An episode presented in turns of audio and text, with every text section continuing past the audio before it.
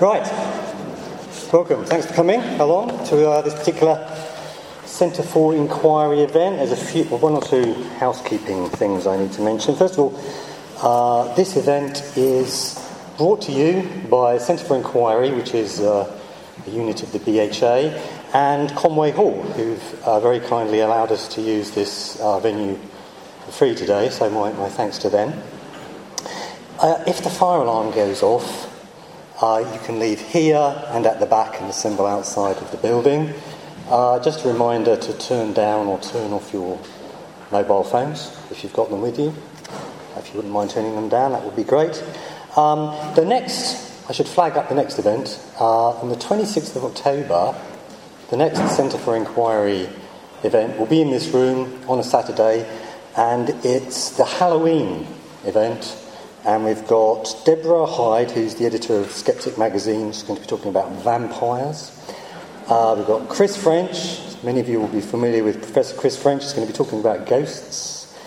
Frank Swain uh, from the Forteans is going to be talking about zombies. And Scott Wood is going to be talking about London ghosts. So if you're interested in that kind of thing, these will be fairly sceptical talks, I. If you're interested in that kind of thing, um, do please uh, come along to that event. You can, as you can at all of these events, you can pay on the door, or you will be able to shortly book on the BHA uh, website. So that's the housekeeping. Today's topic is um, scientism. Uh, I'm particularly interested in this topic. I should explain who I am. I'm Stephen Law, I'm a philosopher. I'm the head of the Centre for Inquiry. Um, I've uh, strong interest in this particular topic, scientism. Can science answer every question, solve every uh, mystery? Uh, we have three extremely good speakers for you today. They're going to speak for around about 40 minutes each, with PowerPoint, I think, in each case. Then we'll have a 30 minute break um, between uh, 1 and 1.30, so you can go outside and get a sandwich or whatever, between 1 and 1.30. And then from 1.30 to 2.30 there will be a one hour discussion with plenty of opportunity for Q&A. So think about what question you would like to ask as you listen to our three speakers and then you'll have an opportunity to ask it in that last final hour. There's Newham Bookshop at the back of the hall. They have lots of books, including books written by all of our speakers and, and indeed myself. And we will all be happy to sign books if you purchase them, obviously. Just approach any one of us at any point and we'll be happy to, to sign. Okay, so I'm going to introduce our first speaker, uh, Peter S. Williams, who is a philosopher, like myself, and he's also, not like myself, he's a Christian. Uh, he's a leading Christian uh, apologist and is author of the book C.S. Lewis and the New Atheists. I think we have some of those new atheists in the room today and A Faithful Guide to Philosophy. So, without uh, more ado, let's hear from Peter, who's going to speak for the first 40 minutes. Okay, thank you.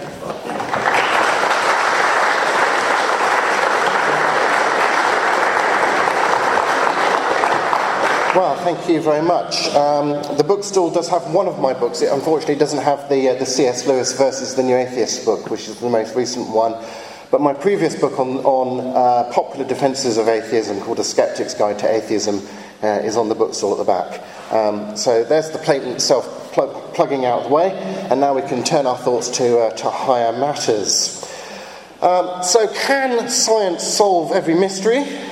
Um, I'm going to be taking a position that says uh, no, it can't and indeed uh, we need uh, philosophy as well as science, and indeed I'm going to be defending the position that there are uh, particularly uh, religious forms of knowledge uh, to boot. Um, so that's the position that I'm staking out in this sort of three way uh, disagreement that we have to lay before you today.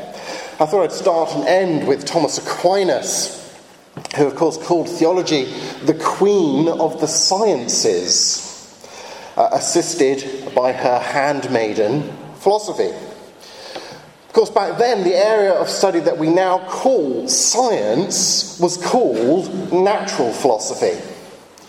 Uh, and the Latin word scientia, from which we get our word science, simply meant knowledge or a field of knowledge. So that's a bit of the sort of linguistic uh, background to our conversation, if you like.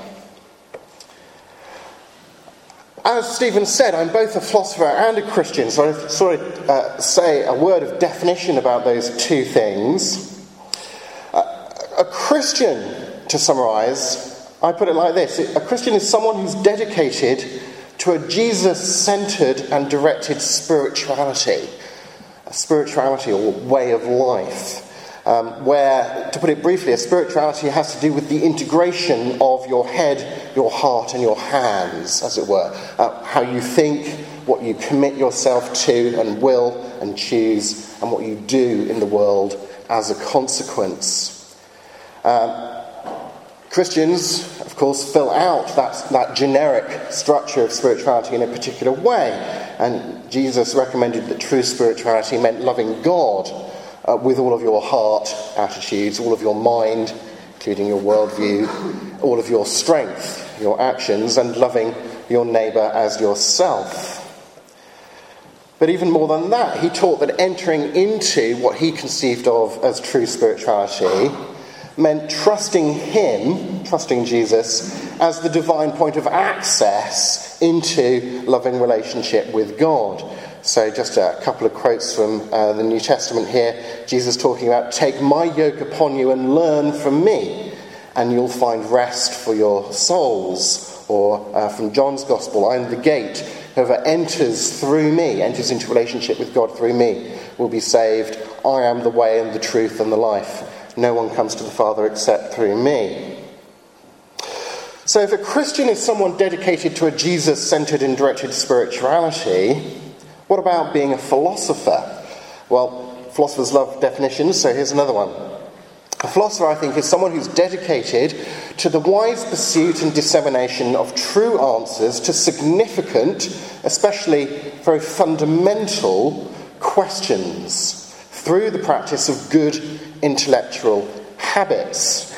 Now, some people will think that um, those two definitions uh, mean that uh, you couldn't be both, uh, of course, I happen to think that they can comfortably coincide.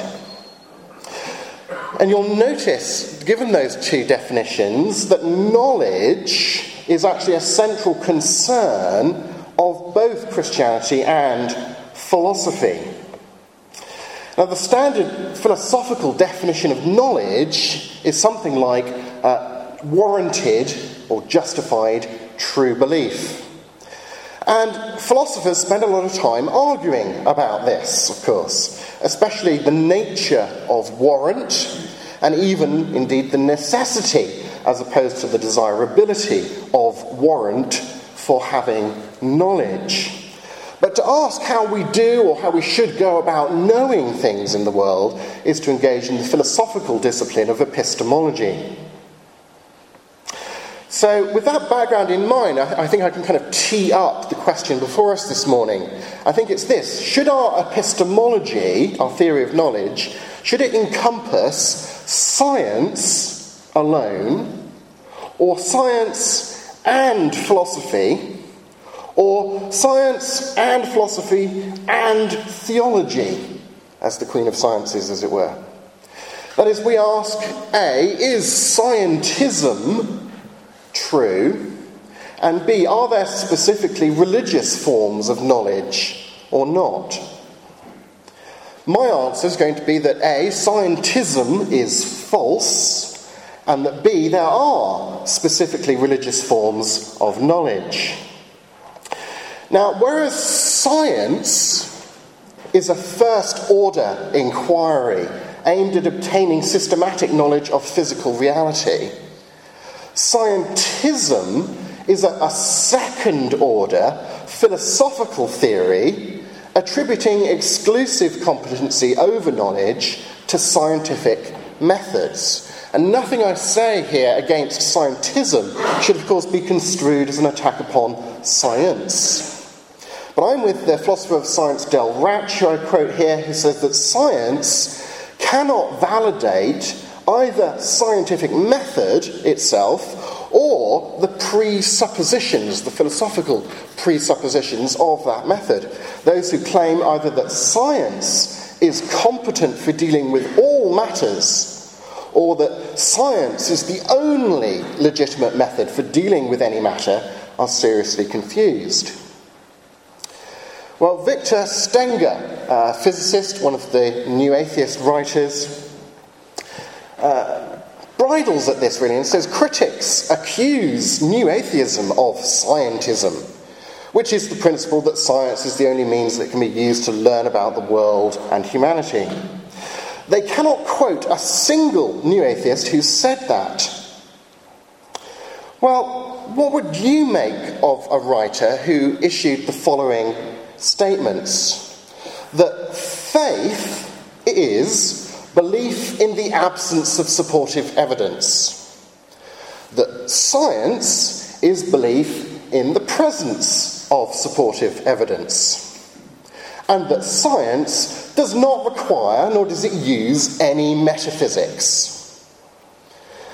It would seem to me that someone who says these kind of things uh, qualifies as someone who is uh, enunciating a scientistic position. Of course, all these quotes come from Victor Stenger uh, in his book, The New Atheism. Or Peter Atkins, who'll be on stage momentarily in his very readable uh, book on being. He says, The scientific method is the only means of discovering the nature of reality the only way of acquiring reliable knowledge. Which leads to the position enunciated by Stephen Hawking and Leonard Mlodinow in their, uh, in their book The Grand Design, uh, where they say at the beginning, philosophy is dead. Philosophy is not kept up with modern developments in science, particularly physics, so that scientists have become the bearers of the torch of discovery in our quest for knowledge. As Professor George Ellis, the president of the International Society for Science and Religion, replied in the Times uh, to Hawking, uh, he said, Philosophy is not dead. Um, every point of view is imbued with philosophy. Why is science worth doing? The answer is philosophical. Science can't answer that question about itself. Or let's look at one test case uh, of scientism in a little bit more length uh, Richard Dawkins. According to Dawkins, all beliefs fall into one of two categories. On the one hand, there is what he calls proper evidence based belief as he says uh, in his book, The Magic of Reality. The only good reason to believe that something exists is if there is real evidence that it does. It always comes back to our senses, one way or another. So, by evidence, he means empirical evidence um, that ultimately is grounded in our immediate sensory experience. Uh, a, a very strong form of empiricism as a theory of knowledge. On the other hand, there's the improper methodology of blind faith, as if blind were a redundant qualifier for the term faith. So he says faith is believing in something when there literally isn't a scrap of evidence. If there were a scrap of evidence, then by definition it wouldn't be faith, according to Dawkins. Well, I think this is both a serious misunderstanding of faith as understood, uh, at least within the central Christian tradition, and indeed a misunderstanding of the nature of reason and rationality. And with the Christian theologian Alister McGrath, who replies that Dawkins's idiosyncratic definition of faith simply doesn't stand up to investigation.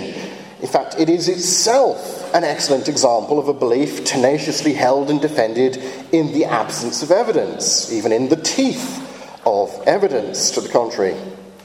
As McGrath says, the classic Christian tradition has always valued rationality and does not hold that faith involves the complete abandonment of reason or believing in the teeth of evidence.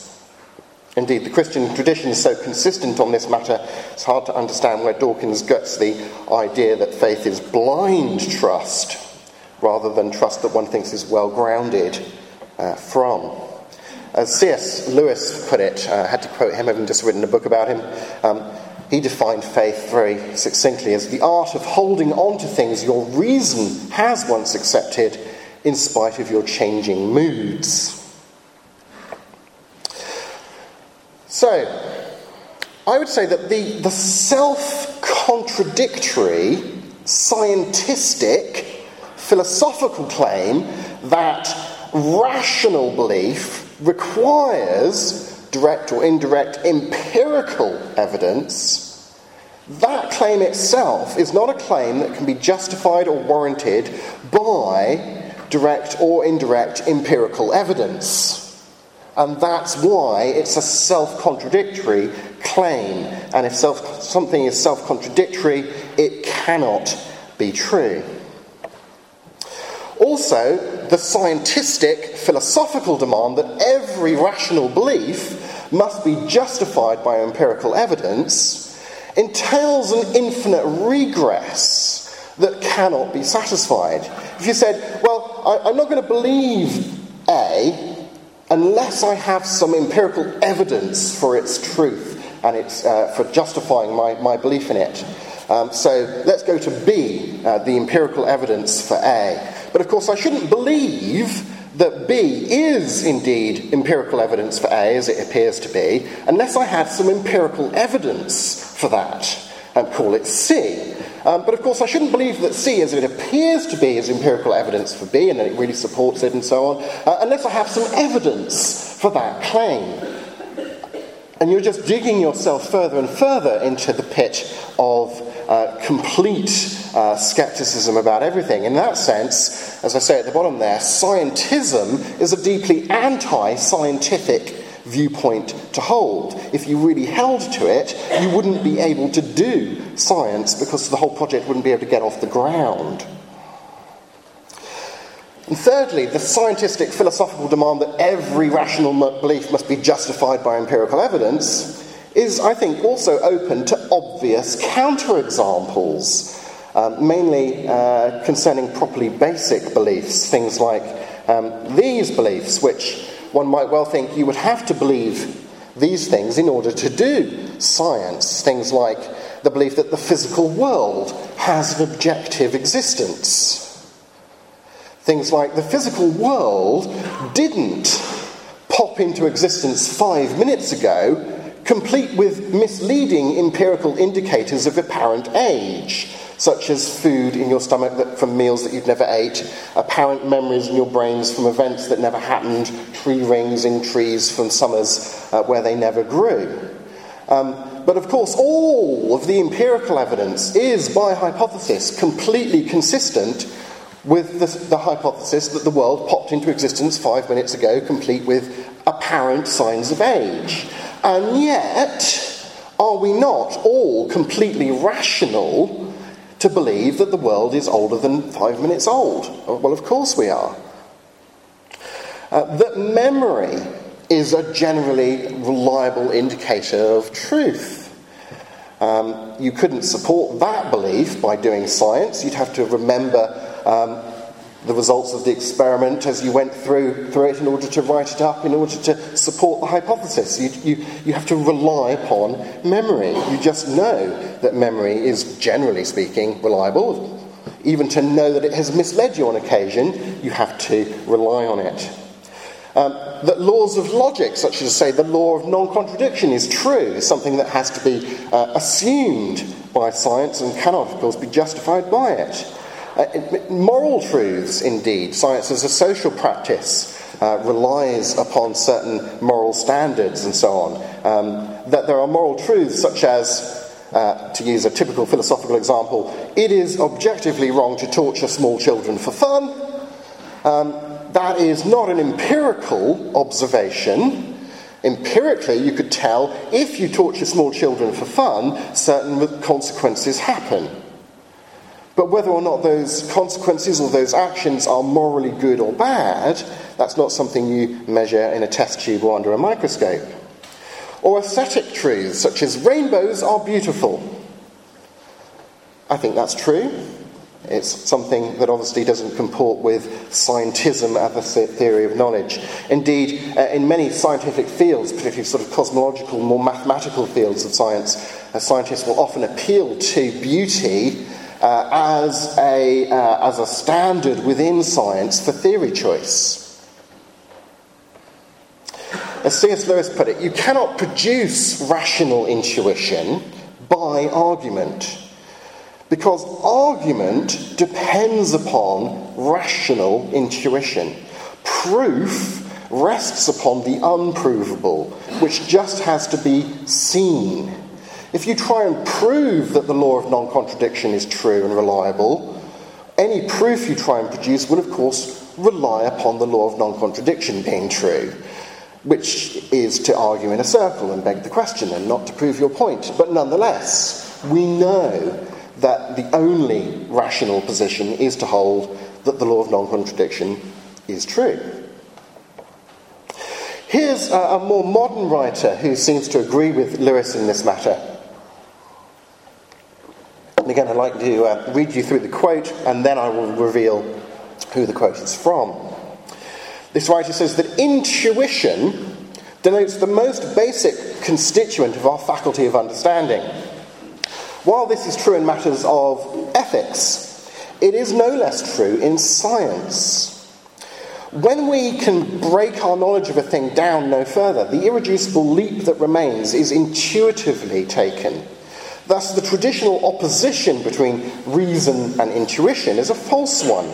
Reason is itself intuitive to the core, as any judgment that a proposition is reasonable or logical relies upon intuition to find its feet.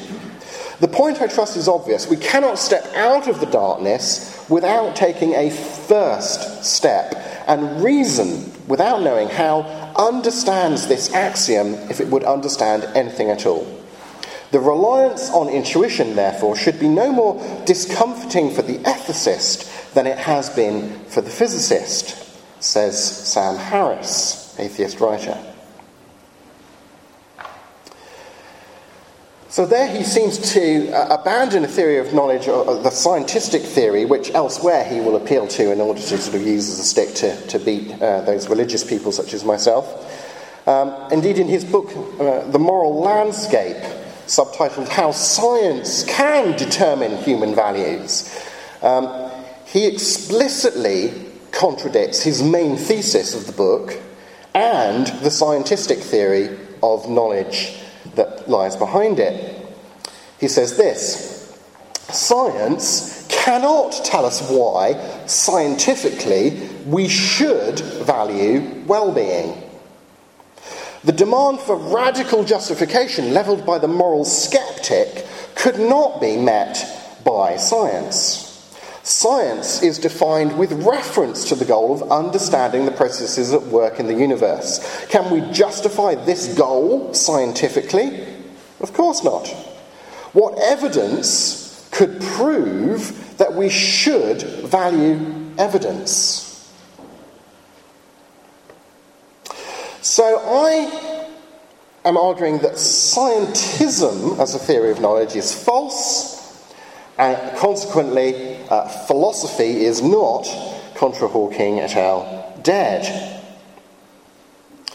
You know, to say that however detailed our scientific descriptions of physical reality become, such descriptions are by nature incapable of explaining why physical reality has the fundamental structure it has or why any physical reality described by that structure should exist at all rather than not. That is, science inevitably raises metaphysical questions that require metaphysical answers. Whatever answers you give to those questions raised by science, whether they be metaphysically naturalistic answers or uh, supernaturalistic answers, they are metaphysical rather than scientific answers. And indeed, at this point, and I won't be able to labour this point, but I think it's an important one, I would want to argue that philosophy, uh, and even indeed philosophy in conjunction with uh, premises that are supported by scientific evidence, can warrant a religious worldview. As I say, I can't spend much time defending this, and it's not the central um, uh, aspect of what we're looking at today. So I'm just going to do a bit of a literature punt. Um, quote William Lane Craig, who notes that in the last half century that we've witnessed a, a remarkable resurgence of interest in, in the field of natural theology or arguments uh, for theism, and agree with Alvin Plantinga, um, who says that there are a number of reasonably strong arguments for the existence of God. And I put up a few examples of good books to pursue there. Um, at least at an introductory level, my uh, new philosophy textbook, A Faithful Guide to Philosophy, contains many chapters on some of these arguments. Uh, at a much more um, high, uh, you know, non-introductory level, the recent Blackwell Companion to Natural Theology uh, is the go-to source at the moment, I would think. But let me uh, come to defending the, um, the, the, particular um, thing that's going to uh, split myself from our last uh, speaker today, I imagine, in our three way debate, and that is the contention um, that there are specifically religious forms of knowledge. Uh, take um, religious experience as a paradigm case here. Uh, someone having a religious experience I might want to defend the claim that they can have knowledge through that religious experience. Perhaps their knowledge is um, God has forgiven my sins or something like this. Now, I don't want to wall off such experiences from science and philosophy in a sort of hermeneutically sealed box of its own. So I've put a, a number of things around here. Uh, you can see science and philosophy might be thought to establish a worldview context that takes religious experiences seriously uh, such that it's not the mere fact that you, you're having a certain subjective experience uh, which in it of itself warrants everything you believe as a religious person. It might well be that you think uh, you have a, a, a, background, scientifically and philosophically speaking, that makes taking one's religious experience seriously a, a plausible thing to do. Science and philosophy might well study the nature and content of religious, religious experiences, and uh, we do all sorts of interesting MRI scan studies of you know, nuns in prayer and how it changes your brain when you uh, adopt certain religious practices and, th- and so on. Philosophy might be thought to establish the, the properly basic rationality of uh, trusting one's religious experiences in the absence of a sufficient defeater for those experiences. Um, something that uh, Alvin Plantinga, who I just mentioned, has put a lot of uh, time into enunciating uh, a Christian philosophy of, of, properly basic belief. And finally, science and philosophy together might be uh, thought to, to be able to use the, the existence, the content, perhaps the effects of religious experiences to warrant a religious worldview. Those experiences can feature in arguments for God even if one is um, justified in, say, believing in God absent an argument based upon one's religious experience, or you think one is uh, justified in trusting that experience in a context uh, that one would defend not by mentioning the experience, but by mentioning various philosophical uh, factors. Let me end with uh, three examples of independently verified religious knowledge. First of all, it's from the Christian philosopher J.P. Moreland, uh, a philosopher who's done a lot of uh, good writing on particularly the philosophy of mind. Uh, he's an American philosopher, but also uh, a Christian uh, towards, shall we say, the slightly more charismatic uh, end of the Christian scale. And I think this is quite an interesting report from him. He was speaking at a conference for Korean Americans and uh, Moreland asked God if there was anything he should say to the students. And Moreland says that by way of a series of thoughts and images that came to me, he came to believe that God wanted him to say the following There's a young man here named Mike, and he had a confrontation with his pastor before he came here, and he's continued to blame himself for that confrontation. But it wasn't his fault, it was his pastor's fault, and he needs to share with his pastor how much he was hurt by the confrontation. Now, Moreland says he was a bit worried by the fact that he'd never met a Korean American named Mike, Um, this gave him pause as to whether this was just his own subjective impression, but he says he felt 70 30 that it was from the Lord, and so he shared the word with the group and left for the evening. When he came back the next morning, the conference leader introduced Moreland to the only Mike at the conference who had been inappropriately blaming himself for a confrontation he'd just had with his pastor, who'd said some upsetting uh, and untrue things about Mike and his girlfriend and their relationship, I think.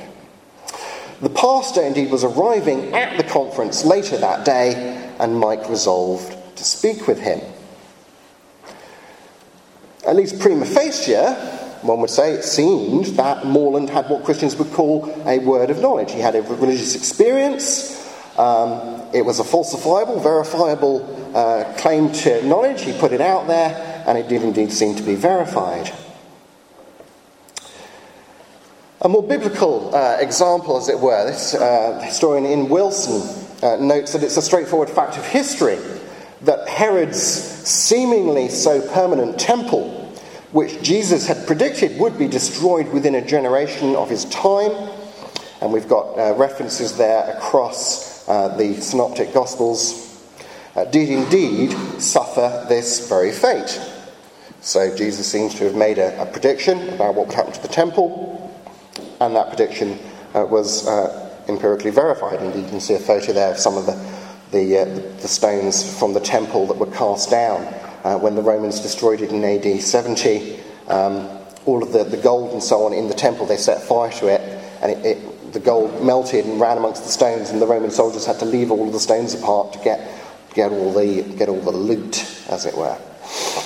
Um, that's just uh, one sort of dipping of toe into the so called uh, area of, of uh, fulfilled prophecy that I've got a whole chapter of um, in my book, uh, Understanding Jesus. And thirdly, I thought I'd uh, begin and end with Thomas Aquinas.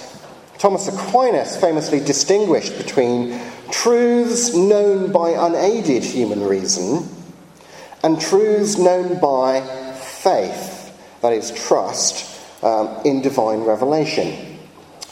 But I want to note about this distinction that unaided human reason might be thought to warrant a, the acceptance of certain religious beliefs, such as the existence of God, of course, Aquinas gave his famous five ways and so on, but also that it might be thought to warrant B, trust, trust in the purported revelation. Uh, so it's not necessarily that, that, that, one goes, well, there are certain things I can know by reason, such as I think I know by reason there's a God, and I'm just going to trust this holy book for no reason at all.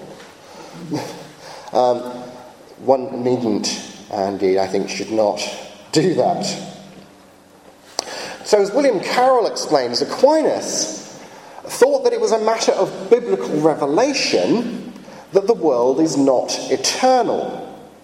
He also thought that reason alone, unaided human reason, without the data of revelation, could not conclude whether the world had a temporal beginning. But even if the universe were not to have had a temporal beginning, it would still depend on God for its existence. So, noting the five ways of Aquinas, he doesn't give the, the Kalam type cosmological argument that depends upon there being a beginning, temporally speaking, to the universe. But of course, as the atheist cosmologist Alexander Vilenkin said at the, the, uh, the conference in celebration of Stephen Hawking's 70th birthday, all the evidence we have says that the universe had a beginning. Um, Aquinas was actually wrong about this. Um, unaided human reason does seem to have warranted the conclusion that the universe had a finite past. So Thomas Aquinas knew that the universe had a beginning because he trusted the testimony of divine revelation. So to conclude, scientism is false and philosophy is not dead. I think that philosophy can warrant a religious worldview and certainly should feature in our understanding, interpretation of, trust in any particular revelation claim. And finally, I think that there are specifically religious forms of knowledge, although they're not hermeneutically um, sealed off from other ways of knowing. That these specifically religious forms of knowledge are instances of warranted or properly basic trust that are distinguished by the religious nature of the object of trust. That is, they are um, trust in religious experiences or claims of divine revelation. Uh, they're not sort of sui generis kinds of knowledge, as it were, but they are nonetheless specifically religious forms of knowledge. Thank you very much for your attention, ladies and gentlemen.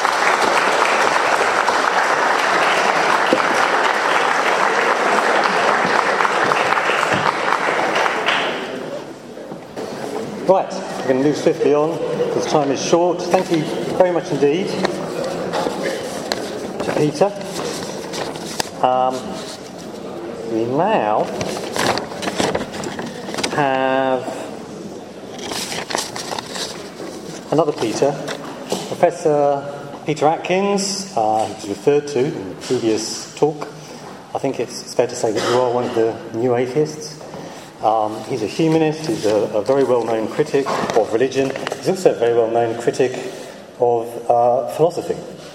He's written a number of books, he's currently producing five at, at this moment. He's, he's got five books in production, so he's very prolific. You'll find some of his books at the back of the room on, on the table at the back. You can purchase his, his books and he'll be happy to sign them. Um, he's uh, going to talk about scientism. I think he's one of the very few people that will hold the flag up for scientism, he's going to do so here. He's also known for his tact, of course. It's famous for. I'm on the receiving end of that myself, so I look forward to this.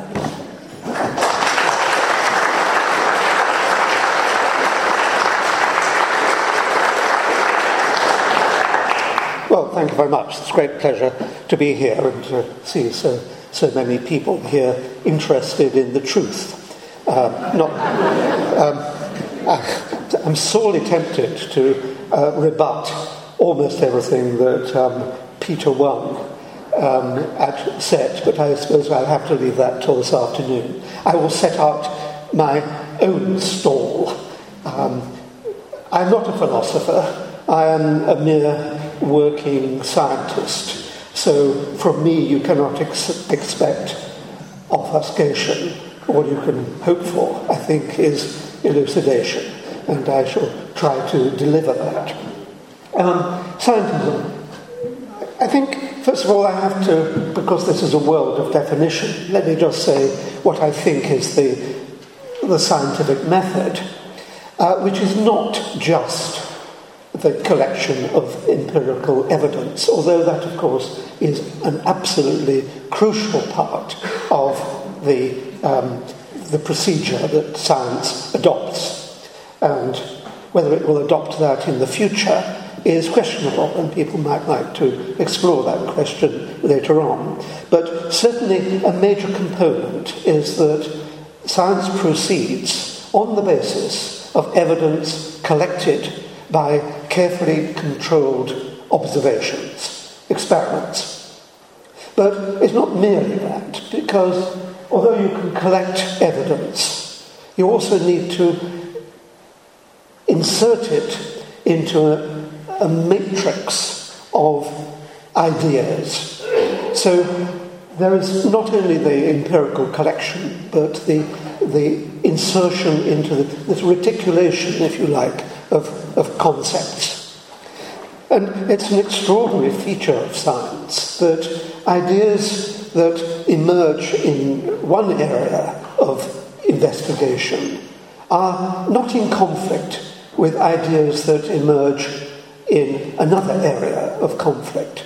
Indeed, it is typical of science that areas where they overlap support one another rather than, unlike religion, of course, where they overlap, they destroy. But science is enhanced at the overlapping regions. Thus, biology thrives through chemistry and physics, and indeed, in more recent times, through mathematics itself. If you want to discuss the very large scale structure of the universe, then you have to appeal to information from the very small scale structure of the universe, the role of fundamental particles. So it's an extraordinary network of mutually supportive theories and concepts. And I think that's quite remarkable. I also think it's um, another point to bear in mind is although science and scientism might, by some, and he did not, not by Peter only, he denigrated only half that, namely the scientism part of it. Um, the um, humanity, I think, should be proud to have stumbled on this really rather obvious way of acquire, acquiring reliable knowledge that for the past five, five centuries, five or six centuries, um, mankind has really discovered ways of understanding the world. And humanity, in my view, should be simply proud that it has found that way of, of pursuing knowledge. That people like Aquinas and other uh, great philosophers simply wasted their time is a matter of regret, but I'm afraid uh, regret is not a part of the evidence of science. Um, let me get one question out of the way first of all, because it, it shows you where scientism begins to emerge from science, which is that, in my view, and some of you might um, deny this or feel uncomfortable with it, there is no reliable question that begins with the word why. Why questions do not lead to reliable knowledge. In order to, certainly we use why in, form, in, in informal conversation frequently, simply because it saves a great deal of time. Why is the sky blue, for example? But in my view, any reliable why question must be deconstructed into how questions. So, why is the sky blue? is really a way of saying, how it does it come about that the sky is blue? You might say, why am I here? Why am I bothering to come to talk to you today? But once again, in my view, to get really to the deep truth behind that kind of question. You have to deconstruct that. Why did you bother to come? Into how did you come to take the decisions that you that led you to coming here today? So science has no truck with why questions. It may be that the religious will say, you're shutting your eyes to one half of human, human curiosity. But I'm arguing that in order to really to understand what you mean by a why question, it must always be deconstructed into how questions. I have no doubt that people will um, um, seek to refute that in any discussion that we have later on, but I believe it to be true. Okay. Um, by science and scientism, I don't mean that science can currently answer every conceivable question of great importance for mankind. What I do mean is that it is better to proceed in a scientific mode to seek answers than any other type of mode.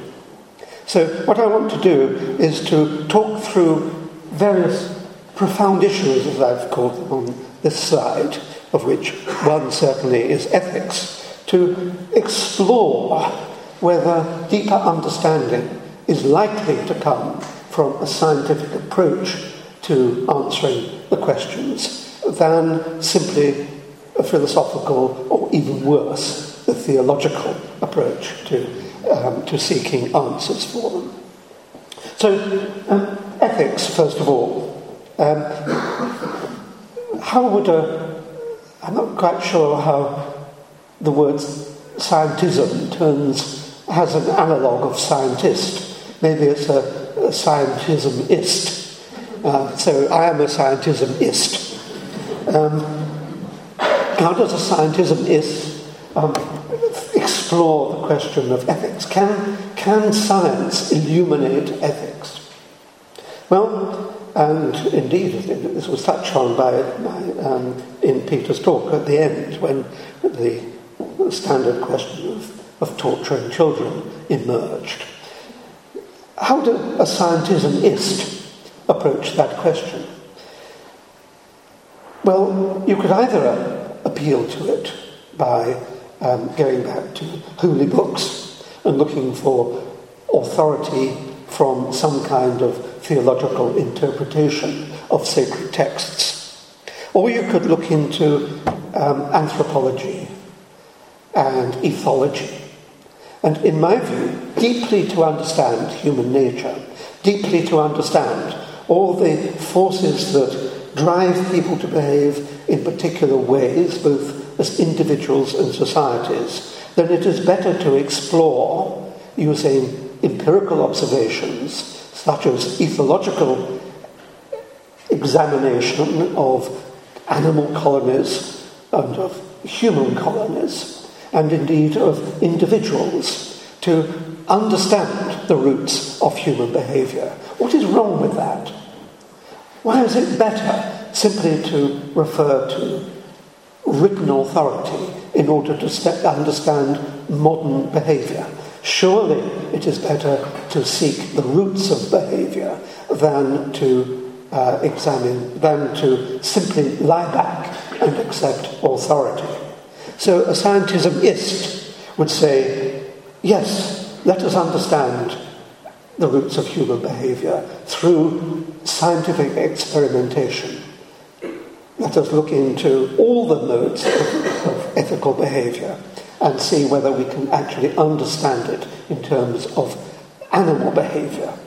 But of course, um, allied with ethological studies, that is, allied with understanding how animals behave, you must add onto that, under, that infrastructure of behaviour the remarkable property that we humans have of, at least in quiet moments, reflecting upon the consequences of our actions. So I think the, the roots, the scientismist would try to explore ethics in terms of a combination of the infrastructure of animal ethology and the superstructure of, of quiet reflection. And I can't see how that is worse than simply lying back and accepting authority. Um, what about emotion? Um, people would say, well, there are very special aspects of, of um, human emotion. It's inconceivable that a scientismist would be able to elucidate how people respond to, to um, the, the tribulations of life, if you like. But of course, we, a scientismist would say, in order to understand emotion, reaction, love, and all the and hate, all the human attributes of emotion, we would look into the psychology of the individual, we would look into the physiology of the individual, the release of hormones and all that sort of thing. We would say that this is open to our investigation from a scientific point of view. We will not simply hold up our hands and say, human beings are so complex and outside the reach of science that we will never understand the response of, of humans to situations. I believe that a scientismist would say everything is open to, to elucidation. Um, I, um, of course, closely related to the um, uh, question of emotion is the, the role of the afterlife. This is the, you know, one of the core aspects perhaps, in my, well, in my view, the, the most evil of the core aspects of a religious understanding of the world. Only badness, only evil stems from the concept of the afterlife. And a scientismist would deny, simply deny, the existence of any kind of afterlife. Yes, of course, you can have immortality, but uh, just as Mozart has immortality through his music, and Tutankhamun has immortality through tourism. But, but, but the actual propagation of anything that um, resembles the continuation of the self can be denied by science. I suppose the rebuttal of that from a, uh, um, a theological um, viewpoint would be that science deals with evidence on this side of the grave, but has no experience with evidence for, of anything on the other side of the grave, so that we are within a shell of our own making and cannot look beyond the, the confines of that shell. That is simple nonsense. I mean, it is the case that science explores the whole of physical reality. And in doing so, it finds not one jot of evidence for an afterlife. And whereas most religious concepts are probably um, harmless, the concept of the afterlife is deeply, deeply harmful.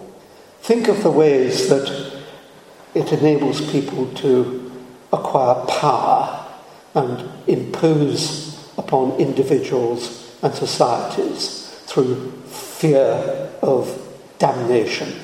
Think of the way that it quenches human aspiration on the grounds that, okay, in the next life they will have um, a better deal. Think of the way that it encourages martyrs to end their lives. Think of the way that it encourages bombers to go to their 70 virgins. I think I can see no good whatsoever in the concept of the afterlife as propagated by the religious. And a scientist and a scientismist would say, I will accept the existence of the afterlife only if there were evidence for it, and there is not one jot of evidence. What about consciousness? Can science illuminate that extraordinary property of matter, consciousness? Basically the sense of self awareness, but of course, the great cloud of other attributes there? Or is it only that within ourselves, really, that we cannot explore? A scientismist would say that, of course, consciousness and all its attributes are open to scientific elucidation. Those, uh, in a, in a way that's probably quite different from the elucidation of the periodic table, for example. I think the, um, the way that consciousness will be explored and elucidated is, as, I, as this slide alludes to, is through its simulation. That as we're already beginning to see the power of computation, as computation becomes progressively and indeed seemingly unstoppably um, more powerful, then I see no reason why one day a computer will be terrified that the maker might turn it off. And so I think um, once we've got a, a computer that we take to be conscious, then we can take it apart much more, we think at this stage at least, much more readily than dismantling someone's brain, except, of course, by accident, when bits of it are chopped off by incidental accidents. But of course, if you have got a computer that is conscious and terrified that you might turn it off, then you will have the ethical problem of whether you should turn it off or not. But I'm afraid we'll have to leave that worry to the later cyber scientists. So, but I think once you've, once you've made um, a computer that is in, in effectively self conscious, then you can start to explore all the attributes of consciousness, which include aesthetic appreciation. I don't see why, taking up um, Peter's uh, um, point once again, a computer through its television eyes cannot look at a rainbow and judge that it is beautiful. I think there will be some limitations. I think just as when we think of feminine beauty, maybe as the right shape for childbearing because of our, our history uh, and evolution. Uh, a computer who has not gone through our evolution will not have the same uh, aesthetic sensibilities. So, looking, it might prefer a woman who looks like a grey box rather than uh, someone who looks like an hourglass. Uh, but who knows? But this is all open to scientific elucidation. And to say that there is any aspect of the world that is closed to fruitful scientific explanation is, in my view, simply pessimism. What humanity has done is to stumble on this extraordinarily powerful way of examining the world and as yet it has never run up against a barrier where its aspiration to explain has been thwarted. Um, origins.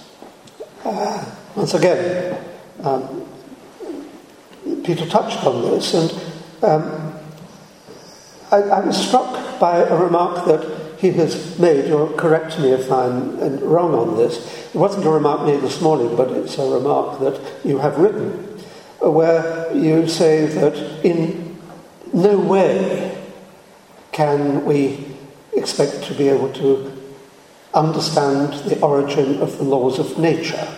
I think you have said that. Indeed, you, you alluded to it on one of your um, in a rather tangential way in your uh, later slides when you said that it's that deep fabric of reality that is, um, will be forever be beyond our grasp. What I'd like to do in the next few minutes is to lead you to an understanding of the origin of the laws of nature.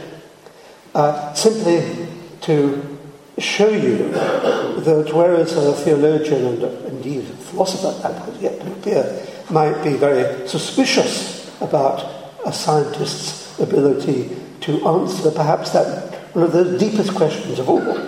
In fact, science is already moving towards an understanding. So let me take you through a variety of origins. Of course, there are simple ways of accounting for everything, and this is one of them. Um, but accepting you know, that there was a prime mover, a God, who actually made everything, is simply intellectual laziness of a cosmic order. Um, so, one of the great questions, of course, is the origins of the cosmos. Will it be possible, not sure what comes next, will it be possible for science ever to move towards explaining what is, I think, the biggest question of all, which is how absolutely nothing, and I do mean absolutely nothing, void, not even a vacuum, how absolutely nothing turned itself into seemingly everything. Now, science certainly can't do that at the moment, but it's edging towards it. And it edges in an extraordinarily careful manner. It, it is the tortoise to the theological hare. So the theological hare runs along and says, clearly it was done by some prime mover. But the scientific tortoise accumulates information from every source, from cosmology itself to fundamental particles themselves, and it gradually moves back towards what is conceivably, but not, not necessarily, the origin. So um, we're getting there slowly, and although it's taking a long time, we are beginning to feel the, the beginning of the universe is coming into view. And that's an extraordinary thing. If, if there was a beginning, Aquinas might be wrong. I mean, it's conceivable, for example, that time is in some sense ter- circular, and that we're just seeing a, what seems to be a linear part of it at the moment. When science discovers the truth, the philosophers will catch up with it. Um, the other big problem, of course, is on a much smaller scale, but still a big problem, still unanswered, is the origin of life. How did the inorganic tumble into the extraordinary, verdant, organic. Did it require a, touch of a divine finger? Or is there an actual way in which the inorganic can become the organic and life emerge from the absence of life? Now, there are dozens of theories about how this would happen. Scientists currently don't know which, if any of them, is true, but none of them draws on the view that it was done by some kind of divine process. And the expectation is that once we actually know the conditions under which life emerged, and we don't, although there are many speculations about the composition of the atmosphere, the composition of the ground, the nature of clay, things like that, um, then those, the truth can be extracted from the speculations. Science does not proceed simply by speculation. Science is an extraordinary alliance of imagination and conservatism. So, brilliant ideas are the carrot, if you like, and conservatism is the cart that slows the rush towards the carrot. And unlike in theology, where there is only carrots, science has those crucial carts gathering evidence, sifting evidence, drawing conclusions. There is no reason to suppose that we need a, a divine presence in order to account for the transfer of rock into people. Um, the origin of the physical laws. Is it conceivable that the physical laws and their origin can be understood by scientists? Or is scientism pushed too far when it claims to be able to understand how the physical laws came into existence. What I want to uh, spend a, a five minutes or so talking about is glimmerings of the way forward when it comes to understanding the origin of physical laws. One um, answer, of course, is that a theologian, and indeed a philosopher of that inclination, might say physical laws are outside the, the, the, the gamut of science's understanding. I want to try to show you that there are glimmerings of how scientists can see how scientific laws emerge, and so deny that there is that particular barrier to the application of science.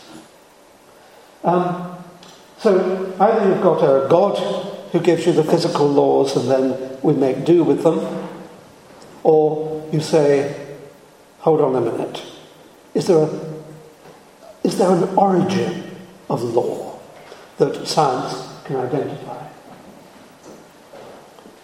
Here is an origin. I need to um, give you just a little bit of background to this. There is a most extraordinary theorem in mathematics, and we can talk about whether mathematics entails laws of nature. I mean, that is a kind of meta question that um, might emerge later in the discussion. But let's, let's, let me just take that as my starting point. There is an extraordinary theorem by um, a German mathematician, Emmy Noether, which says that wherever you have a conservation law, you have an underlying symmetry. Okay. Now, conservation law is a law which says that something doesn't change. And one of the most famous and probably the most important of all conservation laws is the conservation of energy, which says that you cannot create or destroy energy. You can convert it from one form to another, but you, whatever amount you had of it on Monday you will have on Friday. Or, enlarging that, whatever amount you had at the beginning of the universe, you will have at the end. So, and the importance of the conservation of energy is that it, it's the law that underlies the whole of science. It really underlies causality, if you like, the fact that um, one event leads to another event, leads to another event, and so on. Without the conservation of energy, causality would collapse, and indeed science would vanish with it. Where did the conservation of energy come from? Did God say, let there be energy, and you're stuck with it? Or is there a scientific view? Go back to Noether's theorem the mathematics of the conservation of energy says that if time is uniform, so if time flows tick, tick, tick, tick, tick, tick, so on, then energy is conserved. If time went tick, tick, tick, tick, tick, tick, tick, tick, tick, like it does in some lectures, of course, then, then energy would not be conserved. And so causality would vanish and science would be gone. So you're beginning to see that to understand this extraordinarily deep aspect of the nature of science, the existence of causality, you have to understand why time is uniform. Now, there are other laws which are very similar to this. Conservation of linear momentum. When two billiard balls bang together, the linear momentum before and after the collision are the same. A law of nature. Let's call it Newton's laws. What is the symmetry underlying the conservation of linear momentum? It's very similar to this. But instead of it being the uniformity of time, it's the uniformity of space. So if space were uniform, they're, they're, they're, they're all the same, then linear momentum would be conserved and we'd get Newtonian mechanics. So you're beginning to see that science is pushing towards understanding these very fundamental laws of nature by looking behind them and seeing that you have to look for the uniformity of time. Can say outlaw of space? Can a scientist push that further back and say, well, why is time uniform? Why is space uniform? I think that I think a scientist can. A scientism, scientismist. They can say, what was there before the beginning of the universe? And there was nothing. And is nothing uniform or not? And of course, if nothing were not uniform, it would not be nothing. So nothing has to be uniform. Suppose nothing happened at the creation. And in a sense, I could, in a separate explanation, show you that very little had to happen indeed. But suppose nothing at all happened at the, at the creation. Then that uniformity of absolutely nothing became the absolute uniformity of space-time that we inhabit.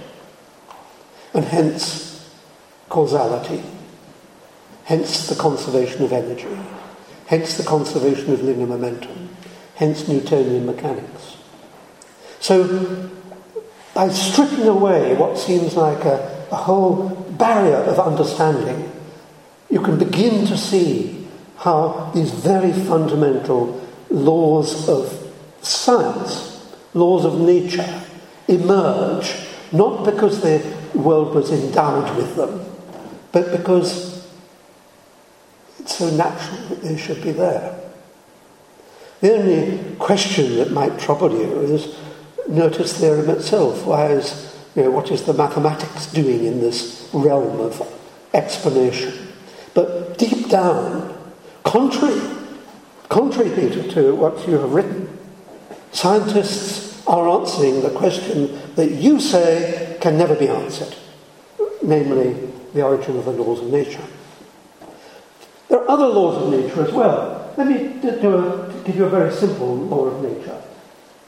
There's a law of nature that light travels in straight lines. Now, does God make sure that light travels in straight lines? Or, put another way, when God made the universe, did he say that light henceforth, let there be light that shall travel in straight lines? Or can we, we scientists, we scientismists, understand this law of nature, a very trivial law, but nevertheless a law of nature? And I think we can. And the answer is not the uniformity that I've talked about before, but something alternative. What do we understand by light? We understand by light as a, a wave motion. There it is. And by the, light leaves this bulb and arrives at this observer, there it is, there's the wave. I think of the wave actually as continuing all the way along there. Now think of another path.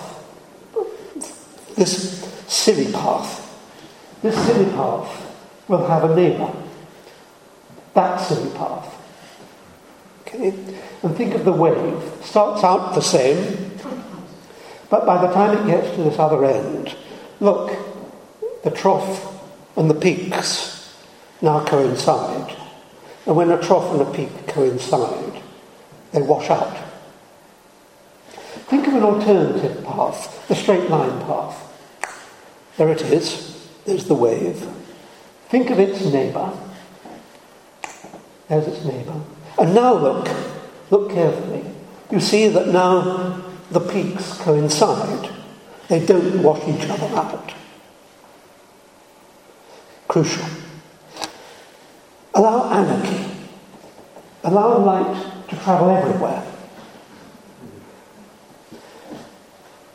Each of these silly paths has a neighbour which washes out because peaks and troughs coincide.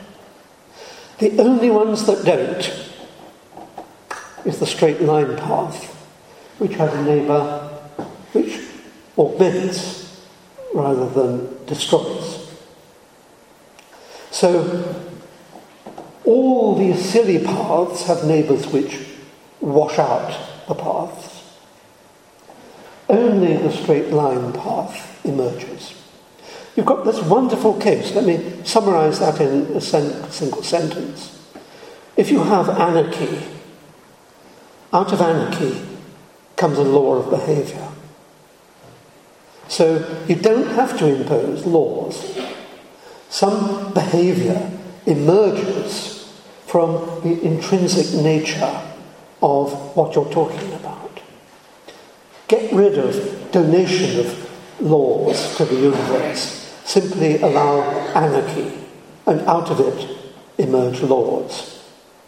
You can take this further. Everyone here knows that quantum mechanics is all about waves and particles being indistinguishable. That the paths of what we think of as particles can be represented by waves. Why do particles travel in straight lines? Because they're actually waves that undergo this kind of anarchic behavior. Allow waves to go everywhere. Only the waves in straight lines emerge so that you get quantum mechanics. And we all know that Newtonian mechanics is just a rather approximate form of quantum mechanics. So anarchy also leads to Newtonian mechanics. To say that the laws of nature cannot be understood is quite wrong. We're beginning to see how the laws of nature emerge either from they spring from nothing or they spring from anarchy.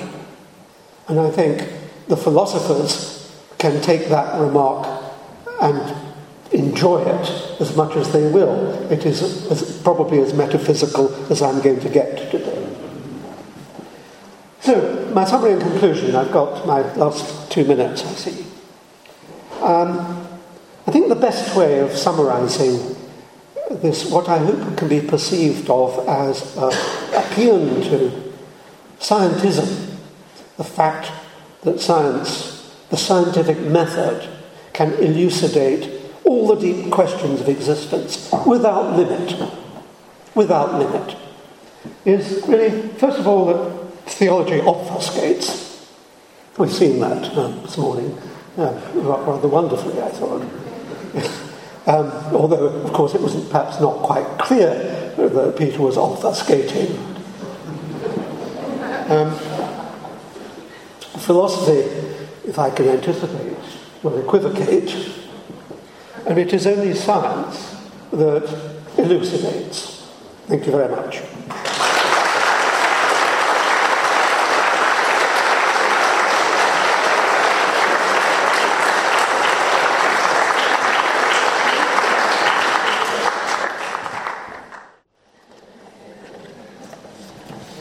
Okay, thanks for your patience. Um, uh, so we have one more speaker, the last 40 minutes up to lunchtime.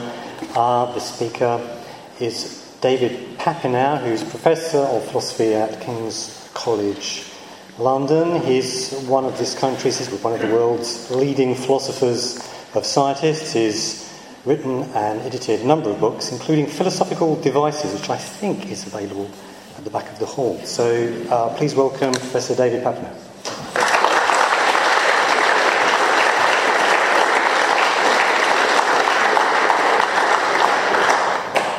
Thank you very much. Well, uh, I'm the philosopher here, and so I've got a very minimal PowerPoint. Uh, we don't go in for all these bells and whistles. So, uh, where, here we go. Uh, all I'm going to talk about, I'm going to talk a bit about materialism, a bit about explanation, and a bit about philosophy. So, first of all, materialism. I want to try and persuade you that our world is a fully material world. We don't need to go outside physics to understand the constitution of everything in the world, the universe, I mean, not just Earth, but the whole, whole universe. And I'm going to, I'm going to uh, give you a little argument for this, this conclusion. Uh, and the argument is that if we posit things that are non material, then we won't be able to make sense of their ability to interact with the material world. They'll become epiphenomenal, they'll be outside the world that can have any effect on anything that we uh, know about or experience. They'll just be danglers. And this will include, if you suppose there's a non material mind or some non material supernatural being, uh, anything of that kind. Uh, I'm going to give you an argument that that supposition doesn't really make much sense in the light of modern science, because in the light of modern science, such things would be uh, epiphenomenal. They'd have no effect on anything we know about.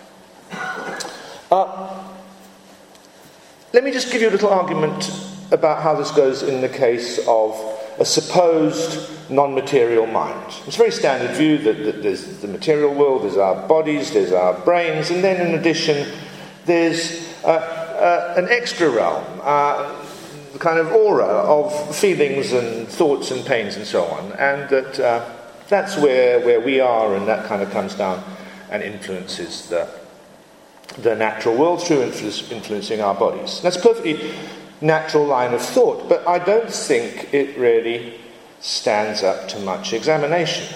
So there's the idea you've got some extra conscious feelings, thoughts, decisions, and they somehow affect what's going on in your brain and uh, affects your body.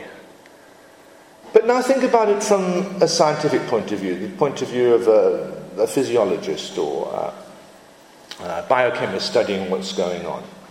They'll find your, your body, I mean, you decide to move your, arm. I just did it. I decided to move my arm to give you an example to think about. And now the scientist wants to figure out what happened then when you moved your arm. Well, your, your muscles contracted and uh, uh, nerve messages came down. And why did that happen? Well, something else went on in your, in your prefrontal cortex and sent messages to the, the motor cortex. Why did that happen? Well, certain things went on earlier on. And from a scientific point of view, be able to ex- expect to trace the chain of causation back as far as you wanted just looking at uh, various uh, uh, biochemical uh, material processes. So, what's going on now? We've got kind of the mental cause. I, I decided to raise my arm. We've got the, the physiologist's story. How do we fit them together? Well, I mean, one thing you might think is, is, is well, there's two different causes for my arm, my arm moving. There's, there's both, both the mental decision and the, and the neural processes. But that doesn't seem right. I mean, sometimes you get events that have two causes. Think uh, uh, philosopher's example: man, poor man, shot and struck by lightning at the same time, zapped twice over. And I mean, there's two independent causes there. And you would say, well, I mean, the guy would have died anyway, even if he hadn't been shot because he was struck by lightning. I mean, you can see there's two different causes. That doesn't seem the right model here. We don't want to say, look, I still would have raised my arm even if I hadn't decided to because my motor cortex was doing its job. Nor, I mean, do you want to say, look, I mean, even if my motor cortex hadn't done all that, I still would have raised my arm uh, uh, because I decided to. But that's what you would say if there were two separate causes. So there's an argument against dualism and for materialism about the mind. I mean, let, let me spell out the argument. We, we, want to think we've got a mental cause. Of course, we have a mental cause for my arm moving. There's a physiological cause that the physiologist will discover. And it doesn't really make sense to think that there's two separate causes. There's a mental cause, there's a physical cause. There aren't two causes. Only way to square the circle is to say the mental cause, my decision, is just one and the same as certain neural processes, in this case in my prefrontal cortex. And I think that argument can be run generally. Uh, in general, any supposed non material things aren't going to be able to make any difference in the material world, and in order to have things that you might have supposed were non material, like feelings and thoughts and so on, making a difference, you're going to have to identify them with things in the physical, physical world. Okay, that's, a, that's, I mean, I think that's a knockdown argument uh, for a position which I suspect some of the people in the audience don't, don't really agree with. And you might wonder, well, how is the trick being, being done here. Uh, and I think the trick, I'm, I'm going to spell it out now, is, it's not a trick, but I'm appealing here to some very well attested scientific facts, which over the last hundred years or so have forced us to recognize that the world is a material world. Uh, let me distinguish the argument I've just given from an argument some people used to give in the 17th century. It's always against Cartesian dualism. And once this dualist idea was first put forward, people said that doesn't really make sense. How could a separate mental realm interact with the physical realm? That wasn't my argument. I have no principal objection to the idea of a separate uh, conscious dualist realm interacting with the physical realm. If there were such a thing, why shouldn't it do it? Uh, my argument hinges on some rather more specific scientific ideas, and in particular the idea that if you start with my arm movement and start tracing back, you'll be able to give a sufficient cause for each thing that happens going back one stage further without leaving the physical realm. And that's something that Descartes and his critics in the 17th century wouldn't have agreed about. They said, no, no, you go, you go back a certain point and you'll find there's some bits of the brain in the pineal gland, Descartes thought, moving in a way that you can't explain physically because something else outside the physical realm is making a difference. Perfectly cogent idea. And I take it nowadays we have scientific evidence against that. There aren't any cases of, of uh, uh, things outside the material realm making a difference to what goes on inside it. And this is a fairly recent scientific discovery. I mean, I think many people don't realize how recent it is. In, in, philosophy, materialism is now a pretty dominant view. There's surveys done, 90% of English speaking philosophers are materialists. But that happened 50 years ago. Uh, when I started doing philosophy, this wasn't the case. Materialism came in in the 50s and 60s, and it came in as a result of scientific discoveries. It's very interesting to trace back the relatively recent history, last couple of centuries, on this matter. Modern science views the, the movement of matter as due to, to force fields. Uh, so, I mean, this is how we've done it since Newton. There's, there's gravitational forces, electromagnetic forces, and, uh, and classical Newtonian physics doesn't put a kind of uh, definite list of forces into physics. It leaves it pretty open what forces might be discovered, and Newton certainly thought, in addition to gravitational forces and magnetic forces, there were special chemical forces and forces of cohesion. And many Newtonians, not clear whether Newton himself, also thought that there were special vital forces, forces responsible for the development of living bodies, and, and special mental forces. In the, in the 18th century, there were great debates and uh, investigations into forces of irritability and sensibility. These are extra forces that arise inside uh, the, the bodies of, uh, of sentient beings. And from that perspective, there's nothing at all odd about the idea of, in addition to all the, the physics and chemistry, there's this extra thing, this extra force field in the, in the brain uh, that affects our, our bodies. Now, this idea started coming under pressure in the middle of the 19th century with the discovery, Peter referred to, Peter Atkins referred to, of the conservation of energy. And that made scientists realize well, if there were any such special forces, they would have to be rather strictly law governed in order to conform to the conservation of energy. They had to be governed by a force law that ensured that any kinetic energy was turned, uh, uh, that disappeared was stored as potential energy and then paid back and so on. And uh, in the 19th century, there, there was a huge debate at, at the point when the conservation of energy became generally accepted because many people saw immediately that this somehow undermined the idea of an autonomous mental realm that somehow was independent, autonomous, self governing. It made everybody realize that if there were such a thing, uh, it would have to be rather strictly law governed. And that made people very worried about, about free will, uh, associated issues. I mean, some historians I've, I've seen argue that the conservation of energy was more of a blow to the religious worldview in the 19th century than Darwin's theory, for just this reason.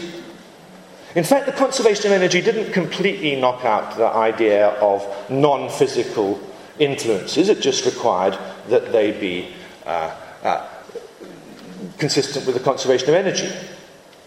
So, you all know the phrase nervous energy? I mean, somebody's full of nervous energy, they're kind of twitchy, they're all ready to go. Uh, this is a 19th century phrase, and it was meant quite literally in the late 19th century. Nervous energy was the potential energy of the nervous force field. Uh, many, many scientists, uh, most physiologists, uh, Freud, uh, had the idea that there was this uh, nervous force field, and in, in reflection and deliberation, you built up the potential energy of this nervous force field, and then when you acted, it was released into kinetic energy, and your body moved. Uh, rather neat idea. so we don't think like that anymore. why not? Well, I think the answer is not just the discovery of the conservation of energy, because as I say, that's consistent with the idea of dualist uh, forces, uh, non physical, uh, conscious uh, influences on the material world. It's because uh, of mainly 20th century research into what actually goes on in bodies at a cellular and subcellular level. And an awful lot of, is now understood about this, and there's no trace of any movements of matter that can't be explained in terms of the basic uh, uh, uh, electrical, nuclear, uh, gravitational, gravitational forces. Uh, Huxley and Hodg- Hodgkin in, in, the 50s, uh, the mechanism of, of, the transmission of nerve impulses across cells was a crucial, a crucial thing there. It made people convince most people who knew about this stuff that there weren't any extra conscious, separate uh, influences, there were just a lot of chemistry. And with that, uh, you got many people accepting, and I think kind of for the first time it became a generally accepted view that everything was material. Certainly in philosophy, you suddenly got, in the 50s and 60s, a whole bunch of smart people saying, well, if that's right, if, if all the physical processes themselves have physical causes, well, then the mind must itself be physical.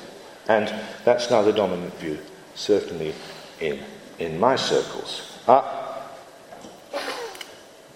look, it's, I'm appealing here to what's known about the physical nature of uh, the processes in our bodies. Of course, we don't yet know everything there is to know about physics, about the laws governing matter. I mean, I kind of think of it in terms of quantum mechanics and uh, a few basic force fields, gravitation, uh, uh, strong nuclear force, weak nuclear force, electromagnetism, maybe they're the same force, the last two, uh, and uh, that's it. Uh, but I'm sure that in 20 years' time, scientists will think about a lot of this differently. Perhaps they'll start to think that our four dimensions are a low energy projection of more dimensions, and it's all done in terms of string theory. And I don't think current physics is at all the last word. But what I do think we have strong evidence to believe is that whatever further physical discoveries are made, they aren't going to show that there's some special vital or mental forces, something other than basic processes uh, found outside living bodies making a difference. And that's why I think that we've now got ample evidence that everything in the natural world is material. Uh, so that's materialism. Uh, let me now start saying something about explanation. And what I want to say here is that okay, everything is physical, but that doesn't mean that physical science explains everything. But what I will try and argue is that everything that's explainable is to be explained scientifically, even if not physically. Uh, let me say something which I hadn't especially intended, it's not on the, on the slide, but, but both the last two speakers focused on quite a lot, which is the question of what about the explanation of physics itself? I mean, I've got a lot of things here, I don't know, um, uh, complicated processes that can't really be explained in terms of basic physical laws. You don't explain, I'll, I'll go into that in a minute. Lots of the things that we know about and we can kind of understand pretty well, we don't explain it in terms of physics, just because it's too complicated. But let me first of all say a little bit about the question of explaining physics itself. So Peter, Peter 1, Peter Williams, said, well, of course physics can't explain itself and therefore you've got to go outside physics to, to metaphysics or possibly theology in order to explain physics. Uh, I think that's a bad thought. Uh, I'm inclined to agree that physics can't play, explain itself, but, but to deny that therefore you have to go somewhere else to explain it. Uh, and that's because of a basic point. Explanation has to stop somewhere. You can explain A in terms of B, and you can explain B in terms of C, but uh, there's going to come a point where you get to something that doesn't get explained in, in terms of anything else. It's explanatory bedrock. And uh, until Peter Atkins started saying the things he said at the end, I was just going to illustrate this with respect to what I regard as rather more basic than the conservation of energy, namely the conservation of momentum, or maybe just the law of inertia. Any, any uh, material body moving with a certain velocity will carry on moving with that velocity until it's acted on. Very basic law, kind of, that really is the foundation of all, all modern physics. And I was going to say, well, you ask me, why is that so? Well, I just say that's, that's how it is, it's natural. And if you tell me, well, now, you need to explain that, and therefore we should posit a supreme being who has decided to make matter conform to this law. I'm going to say that's not a better explanation than the one we. I mean, the, the no explanation. It's a perfectly natural thing that happened. Why think that, that, that, you need to explain these most basic natural facts? Now, in, in fact, Peter, Peter Atkins offered us some explanations of uh, conservation of energy, conservation of momentum, in terms of the symmetries of time and space, and suggested that these were somehow forced on us by the fact that the way the, the Big Bang, the origin, came out of nothing. Uh, maybe, maybe you can explain these apparently basic things in terms of even more basic things. But even then, you're going to be stuck with something. I mean, what about the laws which tell us that nothing is unstable and will turn into something? I mean, physics is interested in laws like that, and you might want to ask, what's the basis for them? And I think at some point in physics we're going to get to a point where we say, look, this is a perfectly natural way that things behave. And Peter Atkins did slip into that, that form of speech a couple of times. It's based in the nature of things, and I think we have to say, well, that's how it is. Uh, explanation has to stop somewhere. And I feel that bringing in a more complicated metaphysics of supreme beings or theology is not giving us uh, better explanation, it's just giving us more explanation, which will itself require explanation in turn. Uh, let me quickly say, I mean, I've got more to say about philosophy than uh, explanation. Let me say a little bit about why I think that everything is material. I don't think that the way to explain everything where explanation means helping us to understand, appreciate, see how things work, a kind of anthropocentric human thing explanation. It's something that gives us understanding. I don't think it follows from the fact that everything is material that the way to understand things, to explain things, is to try and derive them from the basic laws of physics.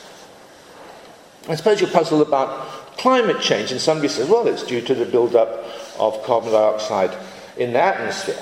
Very good explanation. Is that a physical explanation? Not strictly. I mean, you haven't, you haven't derived the, the, the, the global warming, the climate change from the carbon dioxide by, by any appeal to Schrodinger's equation, anything like that. Uh, rather, you've, uh, well, the, the, the, the, climate scientists, they, they build models, they, they postulate various influences on the climate, they test their models, they make simplifications, they try and derive some kind of uh, uh, quantitative way of understanding these processes, which owes pretty little to basic physics.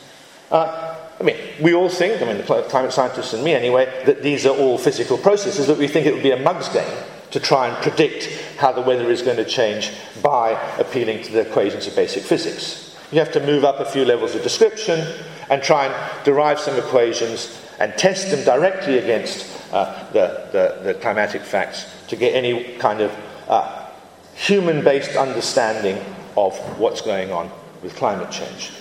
Maybe uh, a superbrain, uh, uh, Laplace's uh, uh, God could kind of derive climate change from basic physics, but for us human beings, we have to do something which involves simplifications. as I say, it's not because things aren't material, but because they're too complicated to understand using the equations of basic physics, and we have to start using other tools to, to understand them. I think this point applies across the board. I think there are things that we want to explain that are material, but are too complicated even for uh, using the kind of quantitative methods that are used in climate science. Think about the Arab Spring, American foreign policy. Uh, how are you going to explain that? I don't think anybody should start building quantitative models. You need to appeal to facts of, of history, politics, understanding of individual, individual psychology. Uh, often we understand things in terms of, of literature, not even politics and history. I mean, if you want to understand Victorian social structure and social changes, you'll probably do well to read uh, George Eliot, Dickens, Trollope. Uh, then, I mean, you get as much out of that as you would get out of history. Uh, I mean, novels do other things as well as explain social changes, but that's one thing they help us to understand very well. Now, I don't think these things I'm saying show that we want to explain things in a non scientific way. They're just elaborations to the point that we, want, we, we don't necessarily want to explain things in terms of physics, and so we have to use various simplifying models to understand what are in fact very complicated material processes. Now, I don't want to get bogged down in the definition of what counts as science. You might say, look, somebody doing history or uh, writing novels about uh, rural England in the 19th century, they're not doing science. Maybe so. But I do think that what they're doing, if it's worthwhile in this respect in helping us to understand and explain what goes on, what they're doing needs to be based on objective empirical evidence. And I think that applies to. Uh, not, not all novels are helping us to try and understand some actual social structure, but if they are, they need to be informed by information about what really goes on.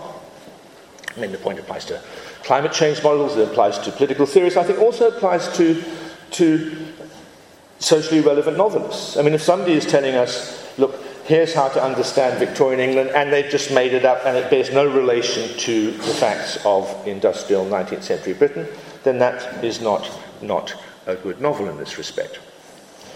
So I think that all explanation needs to be scientific explanation based on objective evidence even if it's not strictly physical explanation.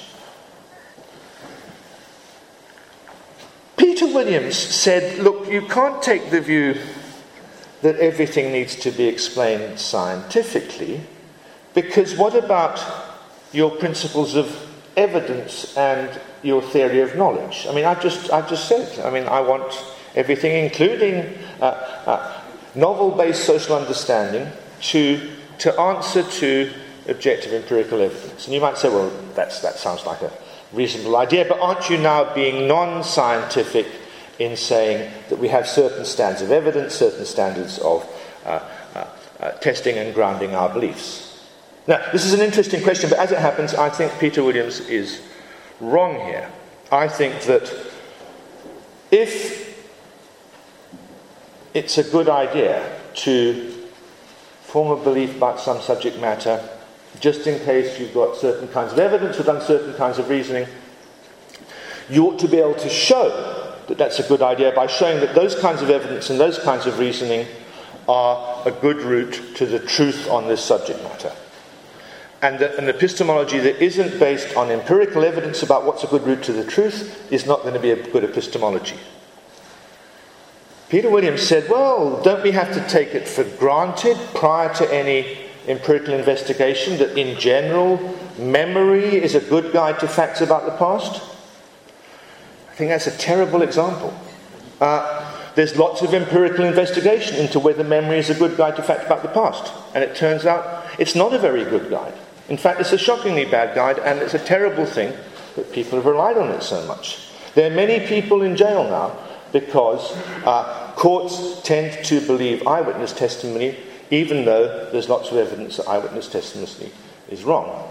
I think, I mean, I should have done, if I'd known Peter was going to say this, I would have brought the figures, but there's something like 200 people being released from long term prison sentences in the United States because of DNA evidence going back to the occasion of their crime, often many years ago, and a significant majority of those 200 were in jail because of false eyewitness testimony. So, memory is not in general a good guide to the past, and we found that out by conducting empirical investigations. And I think, in general, anything we think is a good guide to forming belief we ought to check whether it really is a good guide by using methods of empirical investigation. Now, there is a little element of bootstrapping here. Uh, you're going to use methods of empirical investigation to check whether they're a reliable guide to the truth. And there's some interesting, delicate questions of onus of argument priority in figuring out how that makes sense, how you can uh, use a technique to check its reliability. But if you think about the memory example, it's perfectly clear that you can and you should, and you would be doing a bad thing if you didn't. I think epistemology itself needs to be scientifically based. Uh, anybody who's desperately interested in this, my 1992 book, Philosophical Naturalism, has a couple of chapters explaining how this bootstrapping, bootstrapping works. Okay, let me now finish with saying some things about philosophy. So, I too am a scientismist. Uh, I think everything is science. I'm with, with Peter Atkins here. But I want to put in a defense of my own subject, philosophy. And uh, I thought Peter was going to have a more of a go at philosophy, and I would therefore have more to answer to. But uh, he only just kind of had a few uh, throwaway insults. He didn't give us any arguments. But uh, despite that, I'm going, to, I'm going to tell you why. Why science is uh, important and uh, uh necessary accompaniment to, to science. I actually think that philosophy is entirely in the same business as science. Uh, am I in a majority among philosophers in thinking this? It's not, it's not clear. I mean, depends what you count as the same business. Uh, some philosophers think that philosophy just is the same as science. They kind of hang out with uh, uh, scientists, uh, they even do experiments and so on. I don't think that. I think philosophy has different methods from science. To that extent, I don't think it's just the same as science. But I think it has the same aim. It has the aim of developing uh, coherent, uh, not definitions, but theories about what's going on in the world, and in particular developing theories that fit all the observational evidence. So, why do I think that philosophy has different methods from science? I think that comes out of the fact that philosophy, while I mean, philosophy and science are in the same business of constructing theories that fit the facts. But there's two kinds of problems that can arise when you try and construct theories to fit the facts.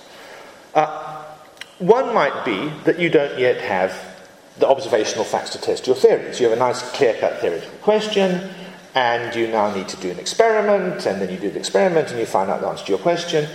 And that's what scientists are good at doing. They're good at doing the experiments. And so, I mean, Einstein says, look, space is curved, is this true? We go and do an experiment to see where the, where the stars seem to be when the, uh, the light's coming near to the sun, and we find out Einstein is right. Uh, we're puzzled about the structure of the atom. Is, is the negative charge spread uniformly through it? Or then, and so we shoot some particles at some atoms and we, and we find out the answer. Nice clear cut questions. We do some experiments. We find out the answer. Philosophy, I think, starts with quite different problems. Philosophy starts when we're in some kind of theoretical tangle.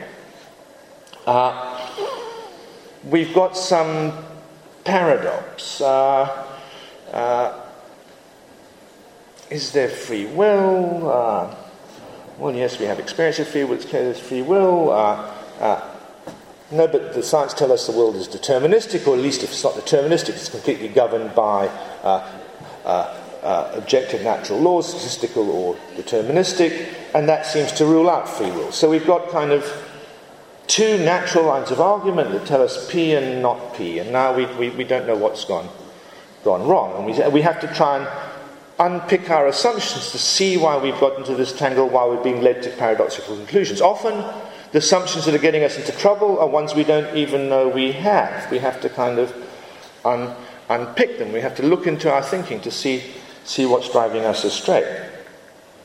Now, this kind of traditional philosophical problems which fit this model. I've just given you free will. I mean, does, does time move? There's good arguments that it I mean, does move, good arguments doesn't move. We're in a terrible tangle. Philosophers try and, try and uh, figure it out. But it's interesting that this kind of tangle doesn't just arise in connection with traditional philosophical problems, it also arises, can arise anywhere. I mean, here's my favorite example. And when it arises, we've clearly got a philosophical problem, even though it's not a kind of traditional philosophical area. My favorite example is why do mirrors reverse left to right and not upside down? So you stand in front of a mirror, you wave your right hand, the guy there waves his left hand. You wave the top of you, he waves the top of you. Top of him, I mean. Uh, so mirrors switch things around right to left, but don't switch, switch things around top to bottom. But there's the mirror, it's just a square thing. So, I mean, it's got the same, uh, uh, it's the same in this direction and that direction. And the light's all going the same in this direction that direction. So how come the mirror, right, so you see, uh, it shouldn't be reversing in one dimension but not the other, but it does. And that's a, I mean, in fact, that's a very nasty philosophical problem. There is a little literature on it, and nobody's quite happy about any of the answers. It's a very tricky little business. Uh, and I mean, this is not important to anything else, uh, nothing hangs on it, but there's these two lines of argument giving us opposite conclusions, and philosophers suddenly get agitated and try and figure out what's going on. The same kind of thing happens within science. It happens a lot within science. Uh, uh, logic of natural selection. Is group selection possible? Well, uh, why shouldn't there be selection between groups? But uh, selfish individuals within any group will, I mean, and so there's a lot of debate in philosophy of biology, which is now, if you think about it, addressing directly theories that matter in the philosophy, in, not in the philosophy of biology, in biology itself. Quantum mechanics there's a horrible tangle about how to understand quantum measurement, the collapse, the, the, the, the, supposed collapse of the wave function. And it's a classic philosophical problem. Line of argument leading to one conclusion, line of argument leading to another conclusion, and it's not clear to how to how to fix it. I'm running out of time. I was, going to, I was going to give you the tower argument, which is my favourite uh, philosophical problem within physics.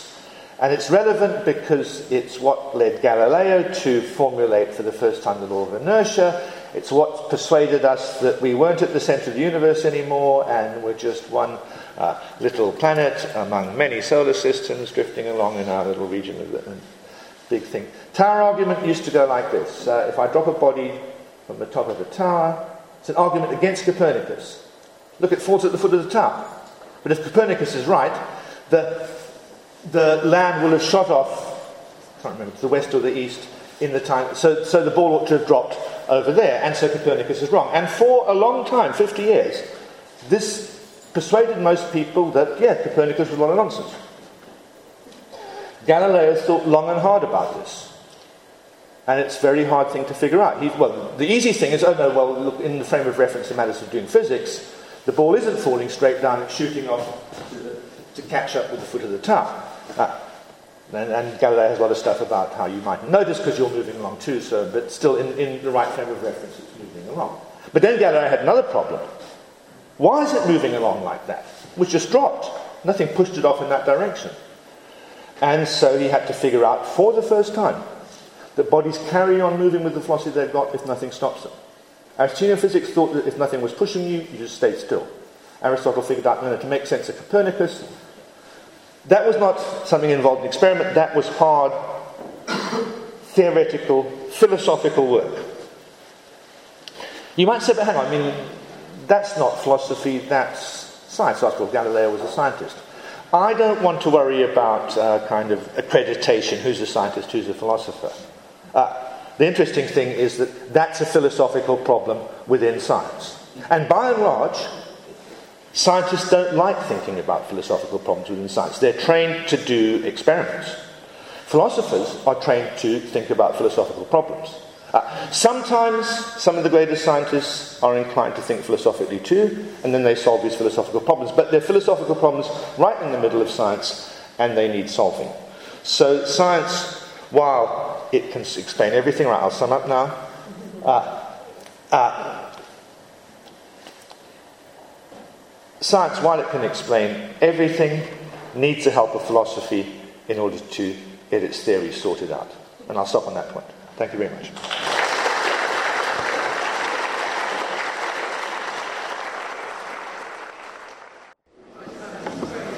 Okay, so welcome back.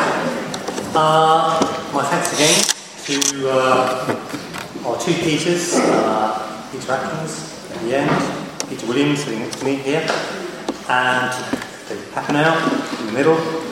Um, so you had an opportunity to listen to them, and then you had half an hour to digest what they said, and so now you all have some fantastic questions uh, to ask them. But I would ask you to keep them fairly brief and snappy, okay? Otherwise, I'm going to cut you off. so keep them short and sweet and relevant. Um, I don't want to hear points, right? I want to hear questions. And we will be finishing at 2.30 sharp, okay? So we'll get away on time. So, uh, put your hand up if you have um, a question. Let's see. Good, okay. Well, this person near the front, conveniently. Uh, yes. If you just hang on one second, we'll get a microphone, and then we can all hear. Yes. Um, just, just a uh, question today. Um, you, I think, alluded to what appears to be a Zeno's paradox, where an infinite regression has to have some sort of finite mm-hmm. natural end. Mm-hmm. My question is, although uh, Professor Atkins obviously said that science is capable of determining that finite end, you said it has, it has to be determined by us without relying uh, on science, if the science is incapable of doing it. How do you know when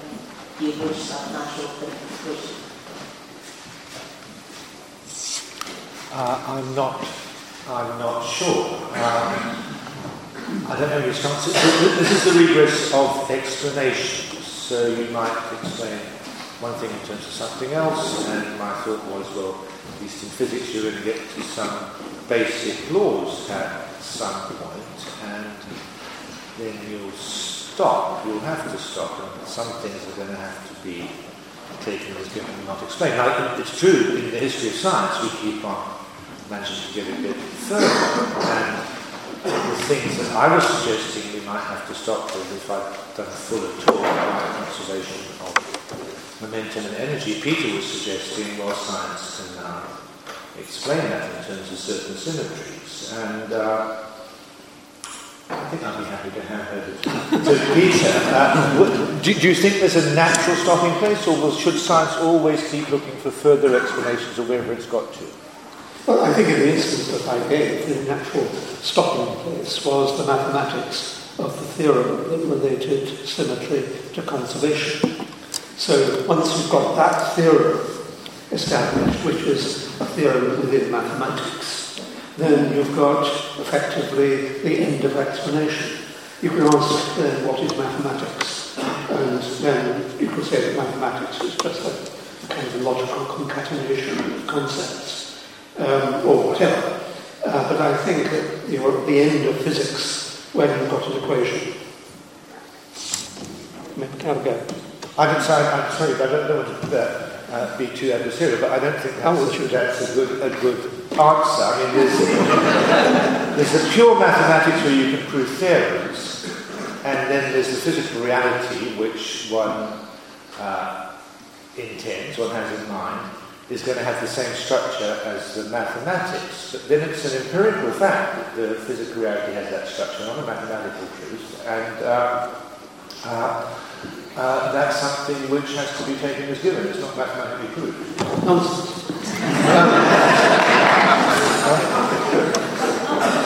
If, if that's not being adversarial, what, what, is it when you are adversarial? Okay. I think, I, I, I think um, it, the, the raised actually, we're, we're drawing out of this a very deep question, I think. And I, I, I think the, the deep question is why mathematics works as a description of physical reality.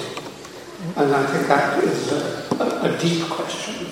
That if we understood the answer, and maybe we could begin to see the answer in some way, that would, I think, bring us together. wouldn't it? Good. I mean, that, that's exactly what I had in mind. I had a view about the relationship between mathematics and physics that I was pleased with. But I think perhaps we aren't going to be able to flesh this out here in the time available. We've only got a margin the size of Fermat. Shall we uh, well, let's go to the next question? So, um, gentleman in white uh, here, the white shirt. Sorry, I should be picking people near the microphone. That would sensible thing to do. I'll give some exercise.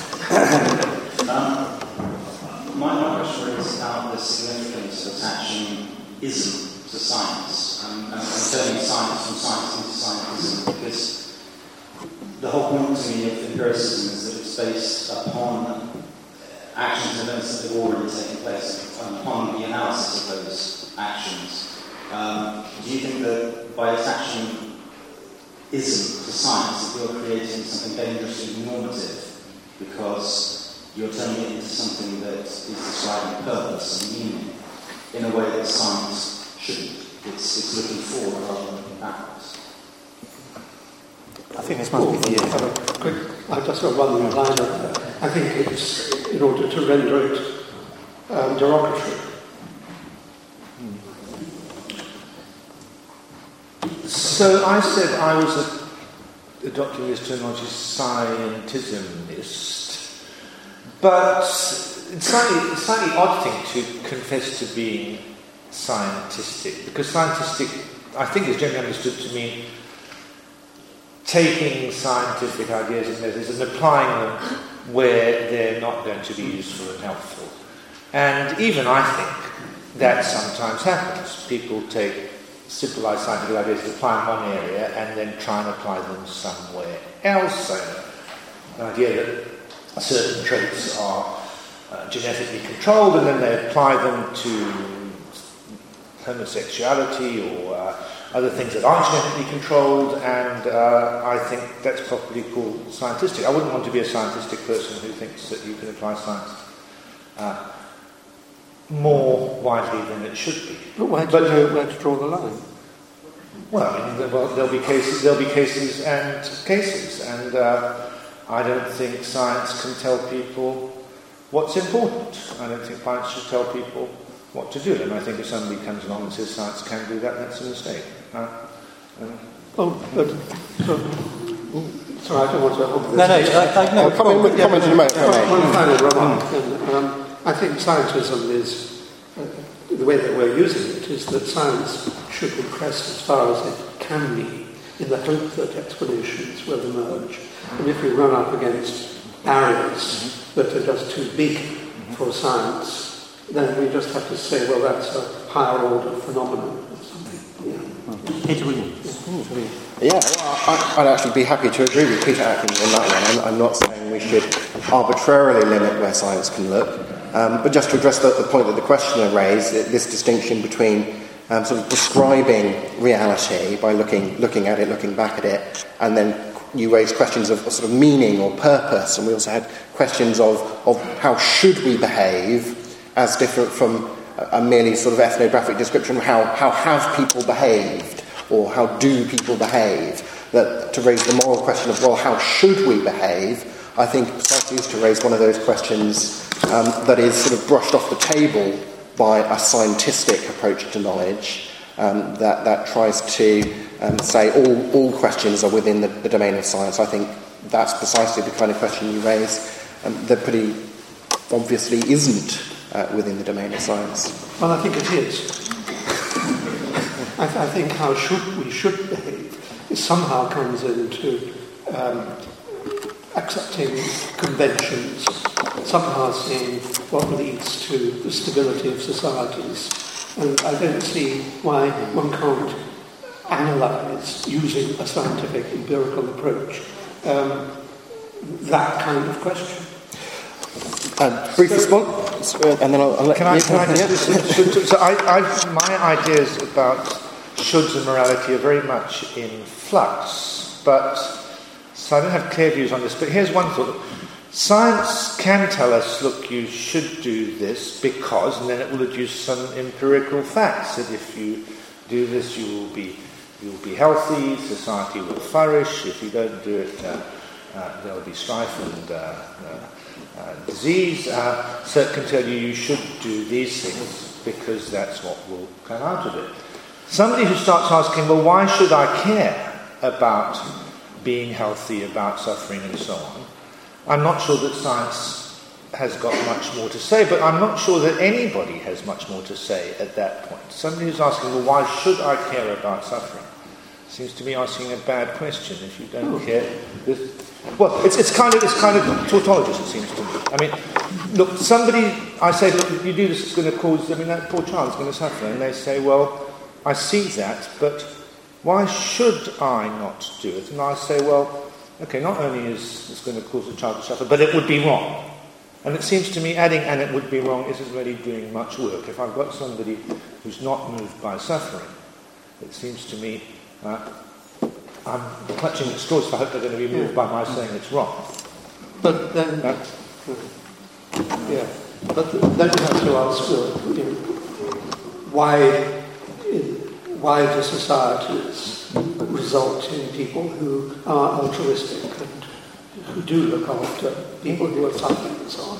And I think that is a to scientific no, no, investigation. Very, very interesting, interesting question. Mm. But, but note that somebody who isn't altruistic, you're not going to somehow persuade them to be altruistic by looking at the evolutionary explanation of altruism. I mean, it's, it's, uh, it's, it's, it's, not, it's, not, it's, not, defining a should.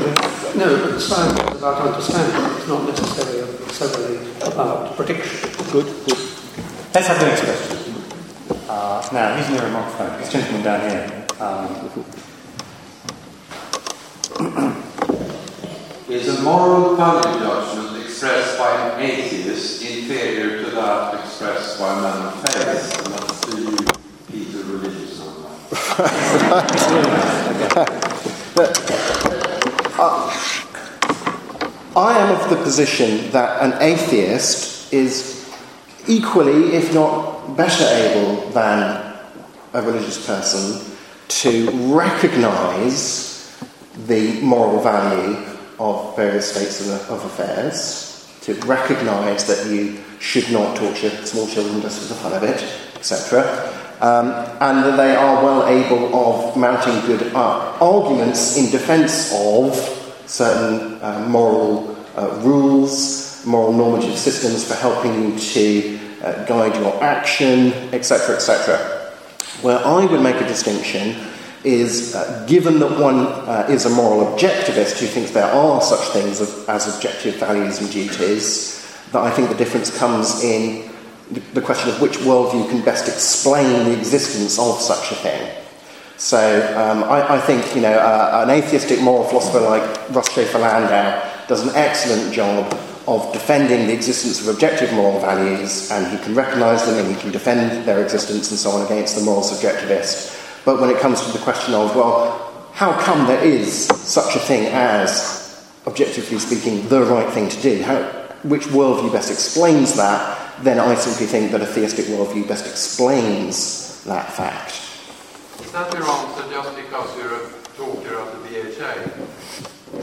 No, that, that is my answer whenever I've addressed that issue in all of my published works uh, and all of the talks that I would have given on it, which you can look up for free online. Yeah, that's the William Lane Craig answer as well, isn't it? I mean, Yeah, as far as I understand it, that, that is the, the standard um, Christian philosophical position like that. I mean, even to give you a biblical reference for this, this is, this is the biblical view. Um, St. Paul in the letter of Romans says that even the Gentiles who do not have the law uh, show that they have the law written on their hearts because their consciences now, now on one occasion condemns them, on another occasion says no, they've done the right thing. So the, the, the, the biblical New Testament position is that you don't need to believe in God or believe in the Bible or any of that in order to know and on occasion do the right thing. bad comment? Uh, I think I've, I've, I've got a thought, but it's not quite an answer to the question. It's just on your supposition that you've got a better account of the nature of morality than me. And uh, as far as I can see it, both accounts hinge on the idea that some intelligent being has certain aims and purposes. Now, I have the aim and purpose of avoiding needless, needless suffering, causing human well-being, mine and others. Uh, many other people have that aim too. People I trust that I want to associate with all have that aim. And that's kind of good enough for me. That's going to give me reason to do all kinds of things. Now, you tell me that's not good enough, and there's some other being, and he has certain aims, and that somehow underpins my doing the things that I do. And I think, well, hang on, why do I need another being? What's that adding? What was wrong with my purposes? Why does there have to be somebody else with the purposes to whom I'm subservient? It seems it's like, like an explanation of just the same kind as I already have, but one that's adding some extra stuff that uh, is not particularly helpful. Sure. Well, th- to give it again, we have a, a marginalia of uh, opportunity to make responses here, don't we? But um, I think, given that there are objective duties and values in the world, um, there must be um, some sort of normative standard that is independent. It's something we, we, we discover rather than we invent, so it transcends you or me or us. We can ask questions like Is such and such a culture pursuing the values that it ought to? Um, is that a value, um, lessening human suffering, that I am objectively obligated to pursue, and so on? So there's this, this transcendent objective quality to these moral facts that we encounter. But on the other hand, moral facts like duties, obligations, seem to only make sense within a personalistic context. So if there's some sort of moral fact of the matter to which I am wholly and rightfully obligated, uh, and which um, prescribes my behaviour, um, you have to, I think, explain it in terms of something that's transcendent but personal. Um, and th- that are categories which a, a metaphysically naturalistic worldview doesn't provide you with. This is dangerous talk in Conway Hall. You're going to get it. you want to have a go? Well, First of all, I think we atheists, uh, in, the, in the views of God, are, uh, um, are, are much better creatures because we don't need the reward in heaven that you believers um, are promised. So we are sui generis, good. Um, and I also think that if I were to search for my own um, foundation of my own moral code, it would be something like, and, and I need to work on this, but it would be something like uh, not, not to thwart the aspirations of others. Because we're more or less all equal, equally lucky accidents. And some of us are luckier accidents than others, of course. On the whole, we're just accidents on this earth. And so, in a sense, we're more or less equal in the eyes of non-God. Um, and so, thwart, not thwarting the aspirations of others seems to be quite a good code. Now, of course, you have to draw the line because there are some people, like Hitler, whose aspirations should have been thwarted. But since he was in the business of thwarting the aspirations of millions, you've got a pretty good moral reason for thwarting his particular aspiration. But on the whole, you get, you get by in this world by not thwarting. Sure. But of course, the moral argument I just enunciated was not an argument about moral motivation, which is what you would be criticising by talking about, you know, you're only behaving morally because you believe in a God with a big stick in the sky. Mine was a, an argument about moral ontology, um, explaining what kind of thing is an objective moral value. And again, uh, for purposes of argument, I could be perfectly happy to agree with Peter Atkins that we, we can all recognise the objective value, you know, should be um, we should um, promote everybody um, having their way unless they're um, doing the opposite, you know, kind of thing. But the question is, is that itself something I am objectively obligated to pursue? And if so, what ontological view of reality, which worldview best accommodates the existence of such a fact, which we jointly recognise? So, let me address this. Sorry, don't no. not, let me, let me address the ontological argument quickly. I mean, I've already said I don't really see the idea of a super being adds much to the fact that here we are human beings with common dispositions to achieve certain aims, prevent certain ills. Now, you're worried that, well, that doesn't give us much objectivity beyond what we're commonly disposed to do, and you'd rather have a higher authority. I actually think this is a positively dangerous idea. I mean, think about the case where this matters, where you have two communities who disagree about what's to be done because they have fairly basic dispositions uh, which diverge. And in that situation, it seems to me the best thing is for one side say to the other, well, look at what's going to happen if you do this. You're, uh, you're repressing certain people, you're causing suffering, you're going to store up trouble for the future, uh, and appeal to uh, considerations like, like that. Now, one would hope that if they're, as we say, in the wrong, that will, that will persuade them. If it doesn't persuade them, it doesn't seem to me a very helpful idea to say, and what's more, you're wrong, right? Because they're going to disagree about that, and it just looks like a recipe for disaster to bring in this big ontological stick as an extra consideration over and above pointing out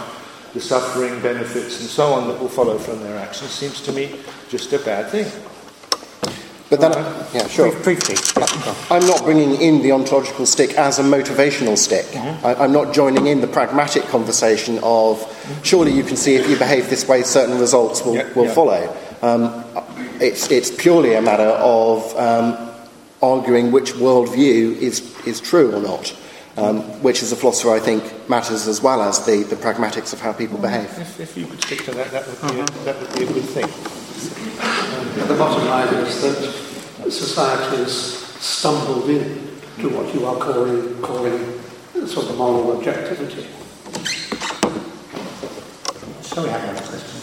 Uh, now, I think this gentleman in the hat, just, just here. Sorry. Oops. Well, you got a hat. My eyesight's pretty poor, so.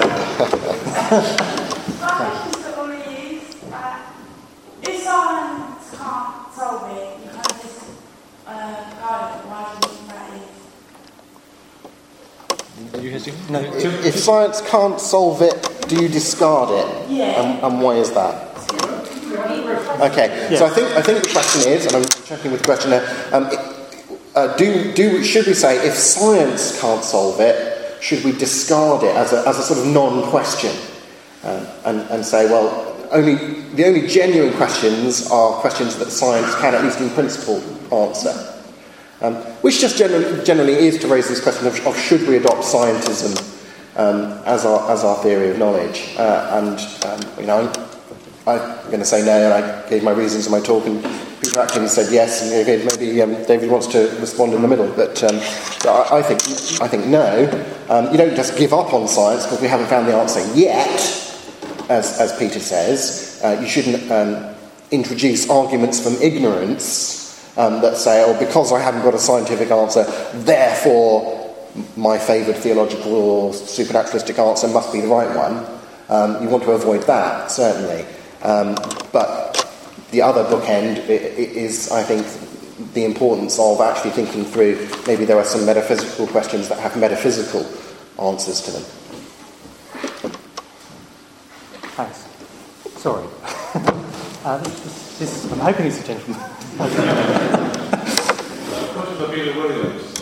Uh, is it wrong to torture children of fun because God says so? Or does God say it's wrong to torture children because it is? And as a wider question, if God were to come down to Cornwall now and announce that he is good to torture children, who would you side with, God or your own moral feelings? Good, okay. Uh, so we have two questions. One is the, the, the famous Euthyphro dilemma from, from Plato's dialogues, but up, updated in monotheistic terms. So is what's good, according to me, good because God says so, or does God say so because it's good? And if, if I say, well, it's good because God says so, uh, then that makes uh, morality arbitrary, depending upon God's whim of his will, rather than objective and a- absolute and so on. Um, if I say, uh, no, he says so because it is good, then the idea would be, well, that means that the good uh, is something that is independent of God's will, and therefore, and this is the mistake in the argument, independent of bringing God into the argument. But it's a false dilemma because there is more to God than his will. Uh, so the standard reply from the theistic side here is to say, um, of course, uh, it's not, generally speaking, to put the word for later, that things are good because God says so. He says they're good because they are, but the fact that they are, although it's independent of his willing, is not independent of his character and existence. God has a, a certain uh, essence, a necessarily existent character, uh, which is the standard of, of, the good. God is the good in Platonic terms, and in line with that character, he will issue uh, his commands and obligations to us.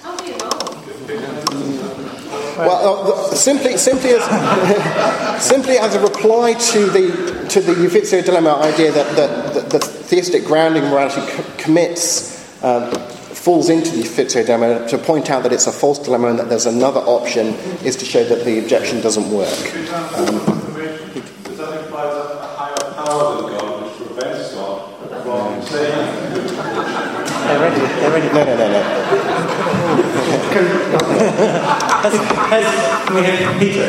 Yes, if, if we were to broaden this discussion um, away from St. Peter's um, Christian perspective and look at the Quran, then we find that as the Quran got dictated or written, then God was constantly changing his mind, having to correct himself at various stages. So there are examples of, um, of God taking different decisions, Certainly, depending upon the needs of Muhammad. Certainly, I, I think even,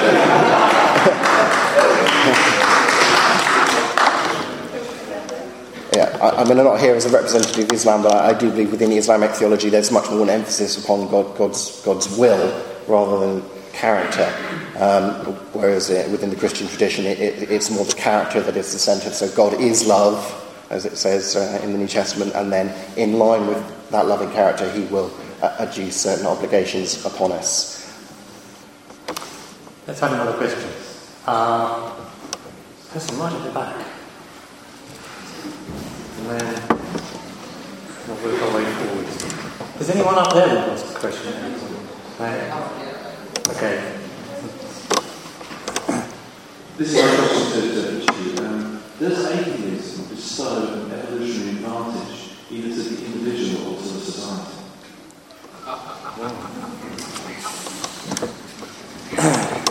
I'm going to go to Peter Well- at the end. Peter, Yeah. Peter soon. Um, Yeah. I don't know. Um, it's a short answer, but, but I think maybe the case that in the early days of human evolution, then belief in a deity possibly did have advantages for stability and so on, encouraging warriors to go out and do things. Um, in, in the modern world, I would have thought not much advantage, really. And probably a better, more advantage now to be a disbeliever than a believer. A, that's a very interesting question. Somehow I've never really thought about it. So there, there is a standard view that, which, which I, I find plausible, that, that the tendency towards religious belief is a, is a kind of spandrel. It's a, it's, it's a side effect of our inclination to see agency in nature, which is much more widespread and clearly of an evolutionary advantage. We, we, we can detect animals, tell them from the stones and so on, and react accordingly. Uh, still, um, there seems to be a question of whether it was advantageous or not, and historically it might well have been advantageous. You might feel that if it wasn't advantageous, there would have been selection pressures, either of an individual genetic kind or of some social kind against it. But then it looks like an empirical question. It would be very interesting to look through history and see how many atheist societies there were. I mean, did they get selected out because they uh, were deficient in disadvantage in this way? Were there different circumstances that conduced to atheism in different societies? Uh, uh, Chinese societies tend to be less religious. Uh, very interesting. If I can add a rider to that, I, I think also there's a difference between um, monotheism and polytheism. Polytheism can absorb, whereas monotheism can't. Uh, because you could, if you've got a, a hundred gods, then you could easily extend it to 101, but just bring in one more attribute. Whereas if you've got monotheism, you've got to go and protect that God. Mm. And so there is a difference in, within belief as well as between belief and atheism. Uh, so, just on the balcony, did you, did you want to ask a question? So I'm going to ask you to yell it. Very loudly, we'll repeat it back. Um, there's been a lot of talk about um, seeing if we can define um, objective morality on the atheistic worldview. Due to the fact that the atheistic worldview tends to lead to the conclusion that we don't have free will, does it make sense to talk about um, having an obligation to do something, and doesn't ought imply can?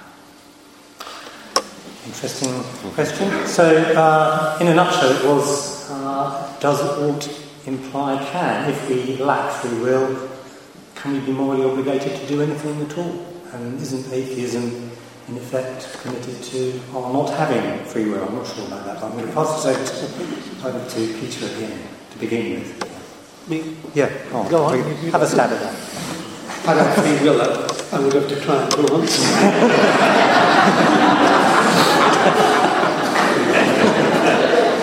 um,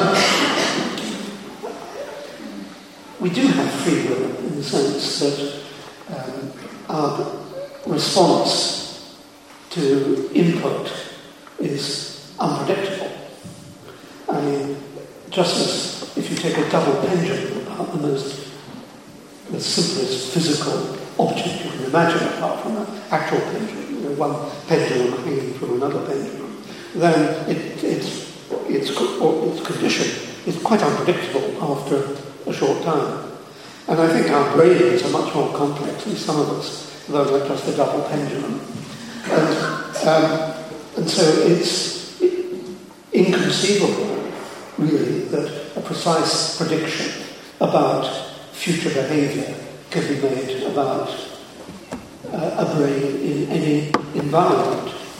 But you know, there are neuro, neuroscientific studies of decision making, which is very interesting, where you, the brain takes decisions before you are aware of them, and you simply act them out, which really undermines some aspects of what we mean by free will. So, in a sense, I'm disputing your premise rather than. I don't understand why you seem to think that because we, it doesn't seem that we can, in principle, predict human behaviour, that therefore means we do have free will. It's purely contingent that we can't predict. I mean, we may have evolved our better brains which would allow us to predict. So I don't, I don't really think that answer holds water. Can, can, I, can I come in? Uh, I kind of agree with the comeback of the question, but in, in this respect, I don't think it's a good idea to argue for free will on the basis of unpredictability. So, uh, what can we? There's my. there, there, there, there's, there's my son. Uh, he's uh, about to be evicted if he doesn't have some money. I've got some money. It's entirely predictable. I'm going to. You could bet your house on it. I'm going to do this. It's, I mean, there's a situation where it's for sure I'm going to. Do Does it follow from that that I'm not acting freely? Of course, I'm acting freely. It's a paradigm of acting freely. So the the contrast isn't between freedom and uh, determinism. It's between freedom and being determined by the wrong things. If somebody manipulates my brain or holds a gun to my head, then I'm arguably not free. But, but if I'm, if, your if, family is holding a gun to your head. no, no. So you, you, let me finish. I mean, if, if, if, in that sense my family is holding a gun to my head, that's precisely the case where I am acting freely. Where I'm acting freely, I mean, sorry, where I'm, where I'm determined through a chain of causation that goes through my character, through my beliefs, through my awareness of what's happening, through my, my aims and desires, and leads to an action. It might do that in an entirely predictable and deterministic way, but provided the determination goes through my character and my aims and ambitions, then that's a case of acting freely. And uh, where people aren't acting freely is where they're being manipulated by, by some process that doesn't go through that, that route. So I don't think there's anything in determinism or materialism to rule out free will. Well, uh, your, the idea is that your beliefs your, and your aims, yeah. they are themselves a product of antecedent causes. So, uh, so and, and what I say is that if we think it through, should give us no reason to feel I'm not acting freely at all. Mm. What you want, you want my beliefs and my desires to kind of arise by whim and cause me to act. That wouldn't be a case of acting freely. That would be a case of acting at random. Uh, uh, yeah, I think that's a, a false dilemma to say e- either um, at, at, random or um, d- determined by things. I think free will agent causation, acting for purposes and reasons and so on. I, think I, agree with what's implicit in the, in the questioner's uh, position I, that I detect there.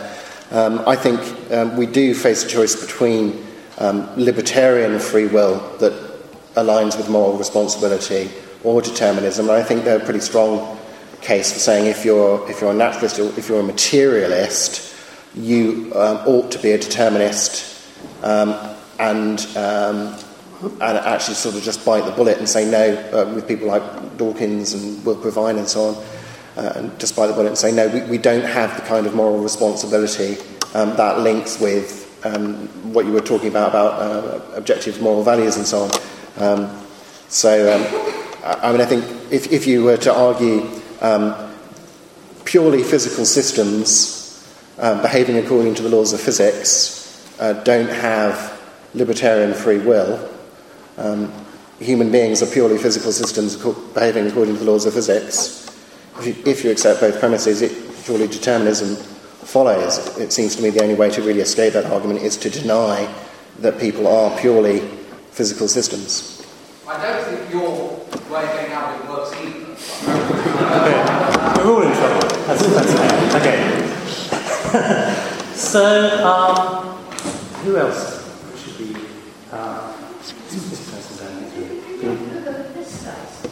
uh, yeah, do you know what? That's true. I'll be coming exclusively to that side afterwards because it's just because they're, they're near and my eyesight's very bad.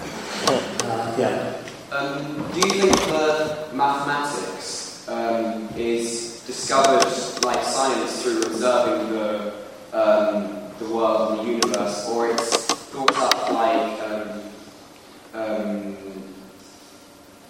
philosophy and thought through people and developed by people by observation. You. I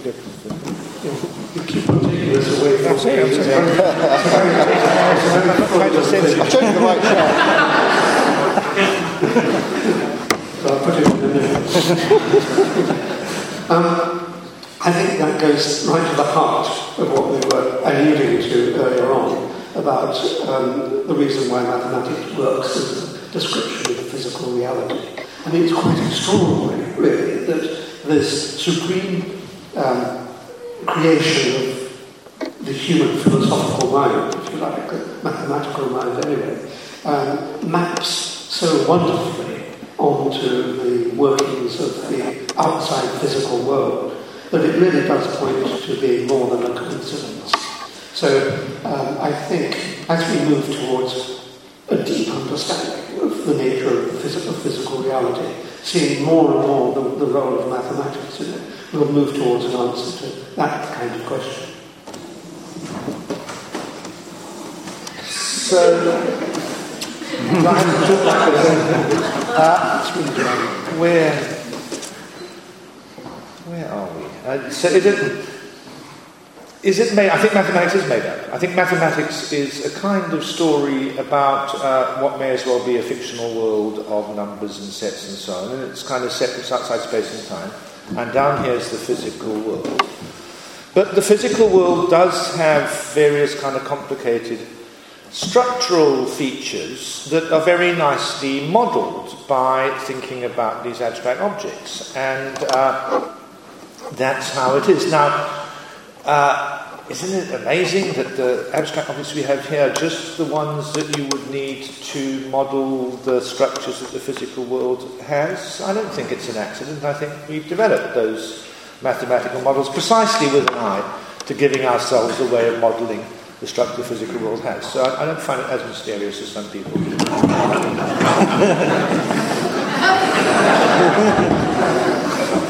I, I think quite the opposite.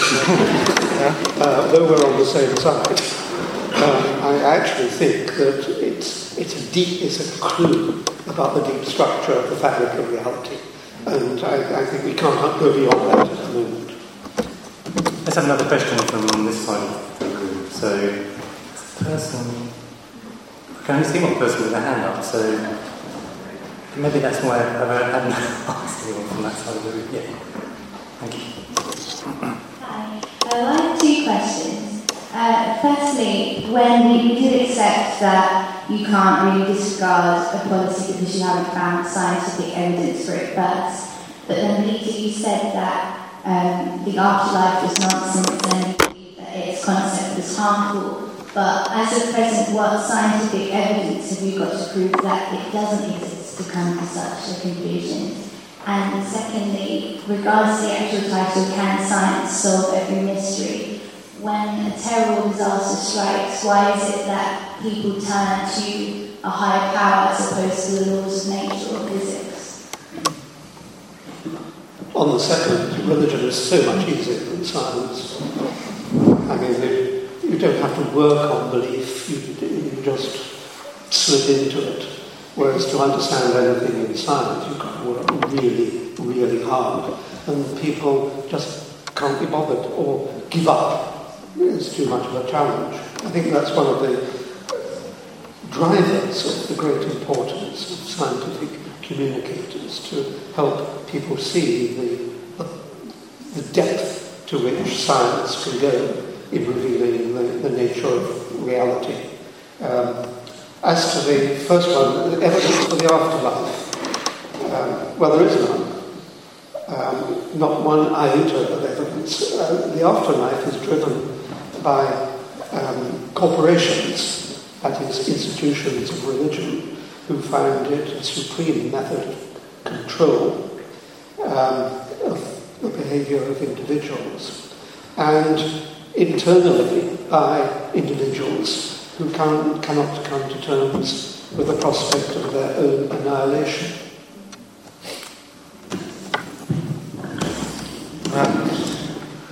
Do you want to answer at this point? I, have got a rather abstract epistemological observation to make. Oh, okay. Um, hmm. uh, I mentioned earlier in my presentation, my book, Understanding Jesus Five Ways to Spiritual Enlightenment. Um, there's a chapter in there on uh, the historical evidence for the resurrection of Jesus. Uh, I could also um, punt you to. Uh, I could punt, I could punt you to a very thick book by N.T. Wright or Michael Licona, works by Gary Habermas, William Lane Craig, or Richard Swinburne's The, Resurrection of the Son of God. Um, so that's interesting because this is slightly different from the question. This question, you, you were you were offering positive evidence for various religious doctrines. Your your proposition was where was the evidence against the afterlife? And I think the right thing to say to your question is look, the absence of evidence against is not a sufficient reason for belief. I mean, if there's no evidence either way, we should suspend belief. Uh, Bertrand Russell's famous example. Maybe there's a teapot orbiting in there with uh, asteroids, and uh, I've got no evidence against that, so should I believe it? No, I should suspend belief, and given the initial enlightenment of it, I should have a very, very, very, very low degree of belief in it uh, uh, in the absence of any positive evidence. And that's kind of what I feel about the afterlife, too. If you've got positive evidence, that's a different thing. Lady over there.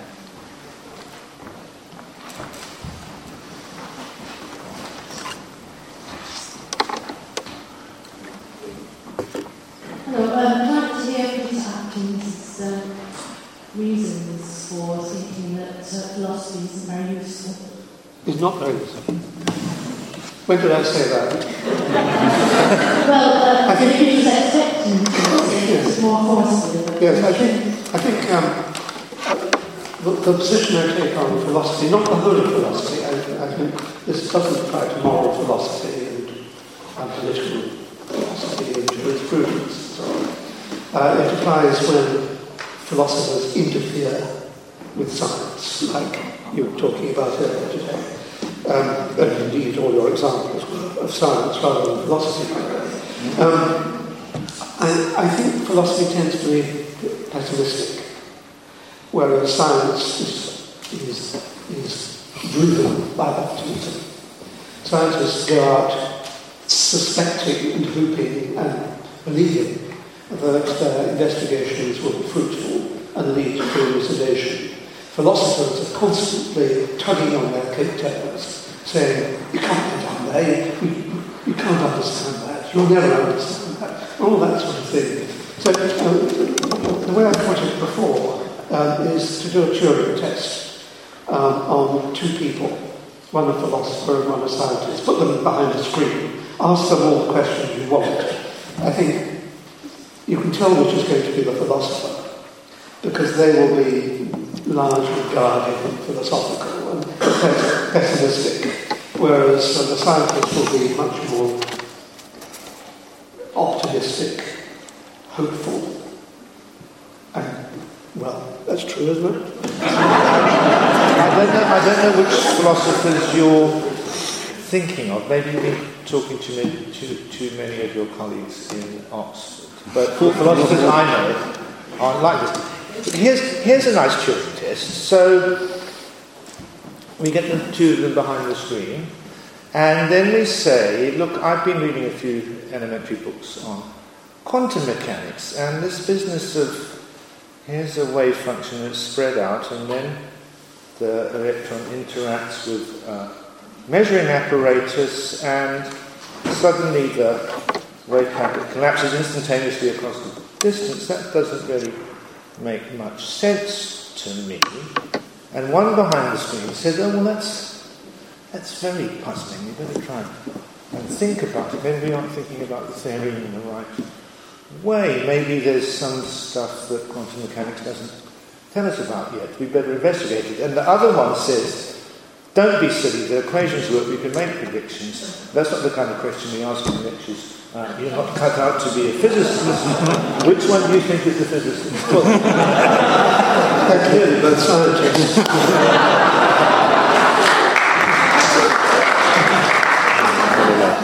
But they're both natural philosophers, of course.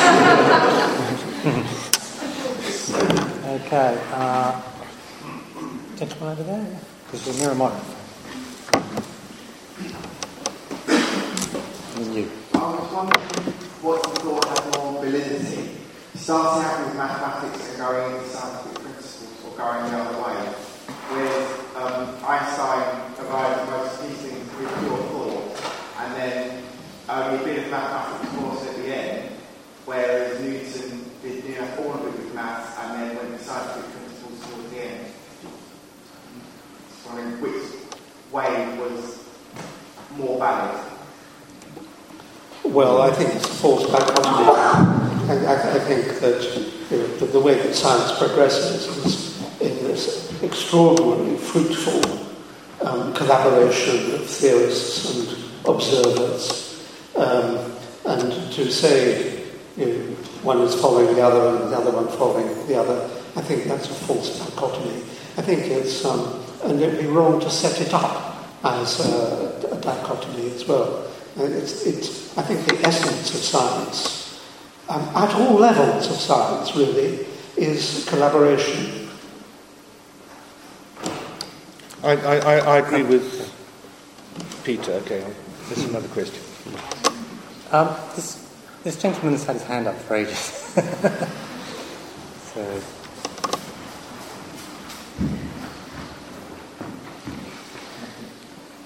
Yes, Peter Williams, you mentioned, although this question's to everyone, you mentioned this idea of verified religious knowledge. I have got the, the phrase right. I found what you were talking about very interesting because you're talking about an anecdote from J.P. Moreland about someone realizing that they kind of somehow tuned into some verifiable knowledge about an individual in the audience. You also talked about Herod predicting some kind of downfall.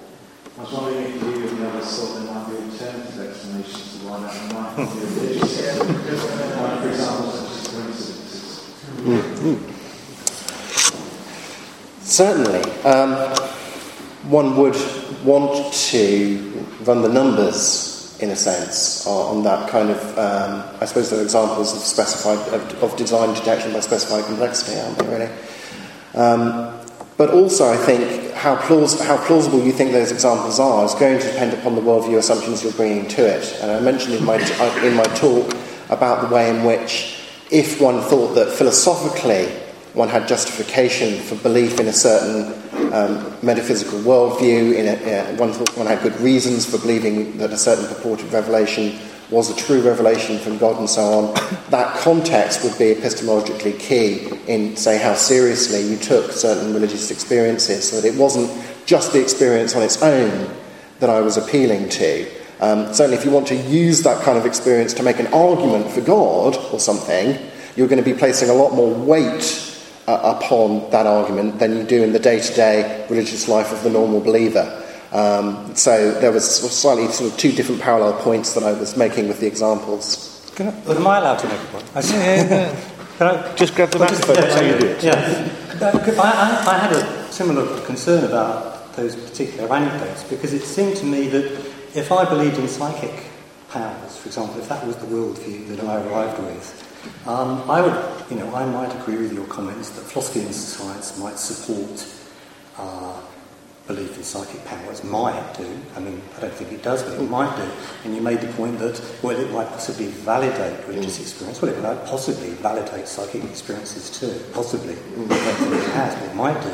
And then you went on to trot out three anecdotes of the sort that you would find on Psychic Sally's website. I mean, she'll, she'll say, you know what, this happened, I predicted it, and the very next week it happened, and then, you know, all of those kinds of cases are just part of the course in the psychic world. So I'm, I'm, I'm now looking at your belief system and the belief system of the psychic, and I, I, I want to know why one is considerably more rational than the other one. Okay.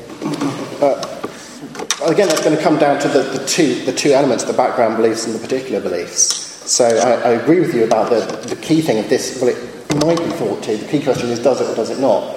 Because I'm, I'm approaching this from a viewpoint of thinking, and I think it does support this particular philosophical uh, religious position, as someone who's approaching it with the thought that, that actually philosophically it doesn't, I can see why rationally they're going to disagree with me because we have this prior disagreement. So that is key.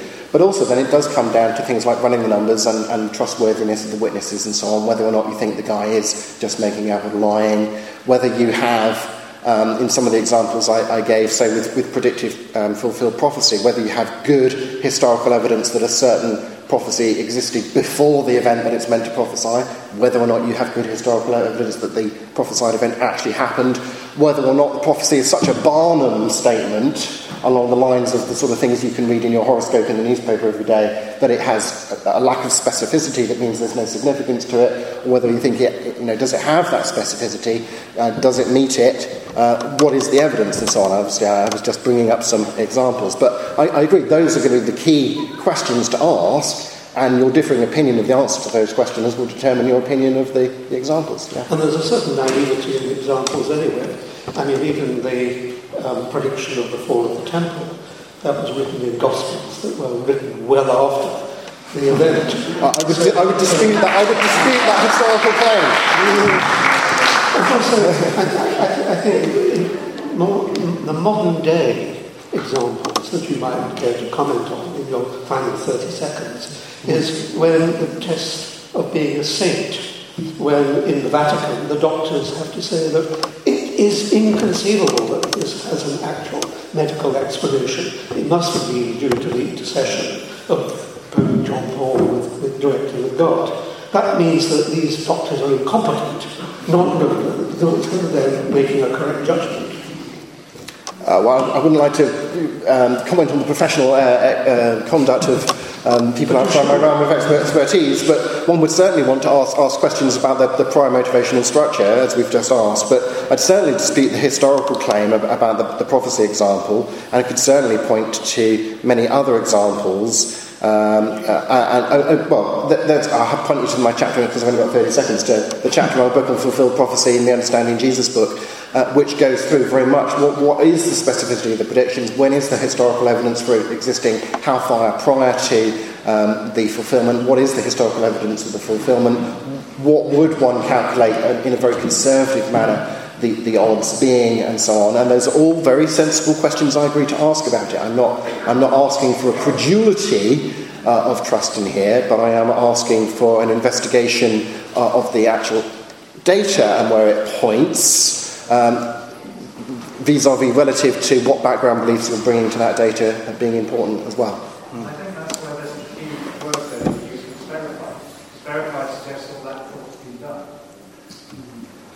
So I, I think we're right about out of time at this point.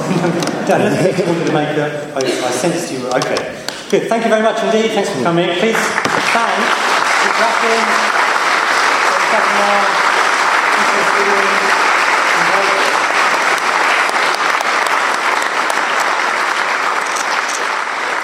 You've been great, great questions. I look forward to seeing you at the, the next one.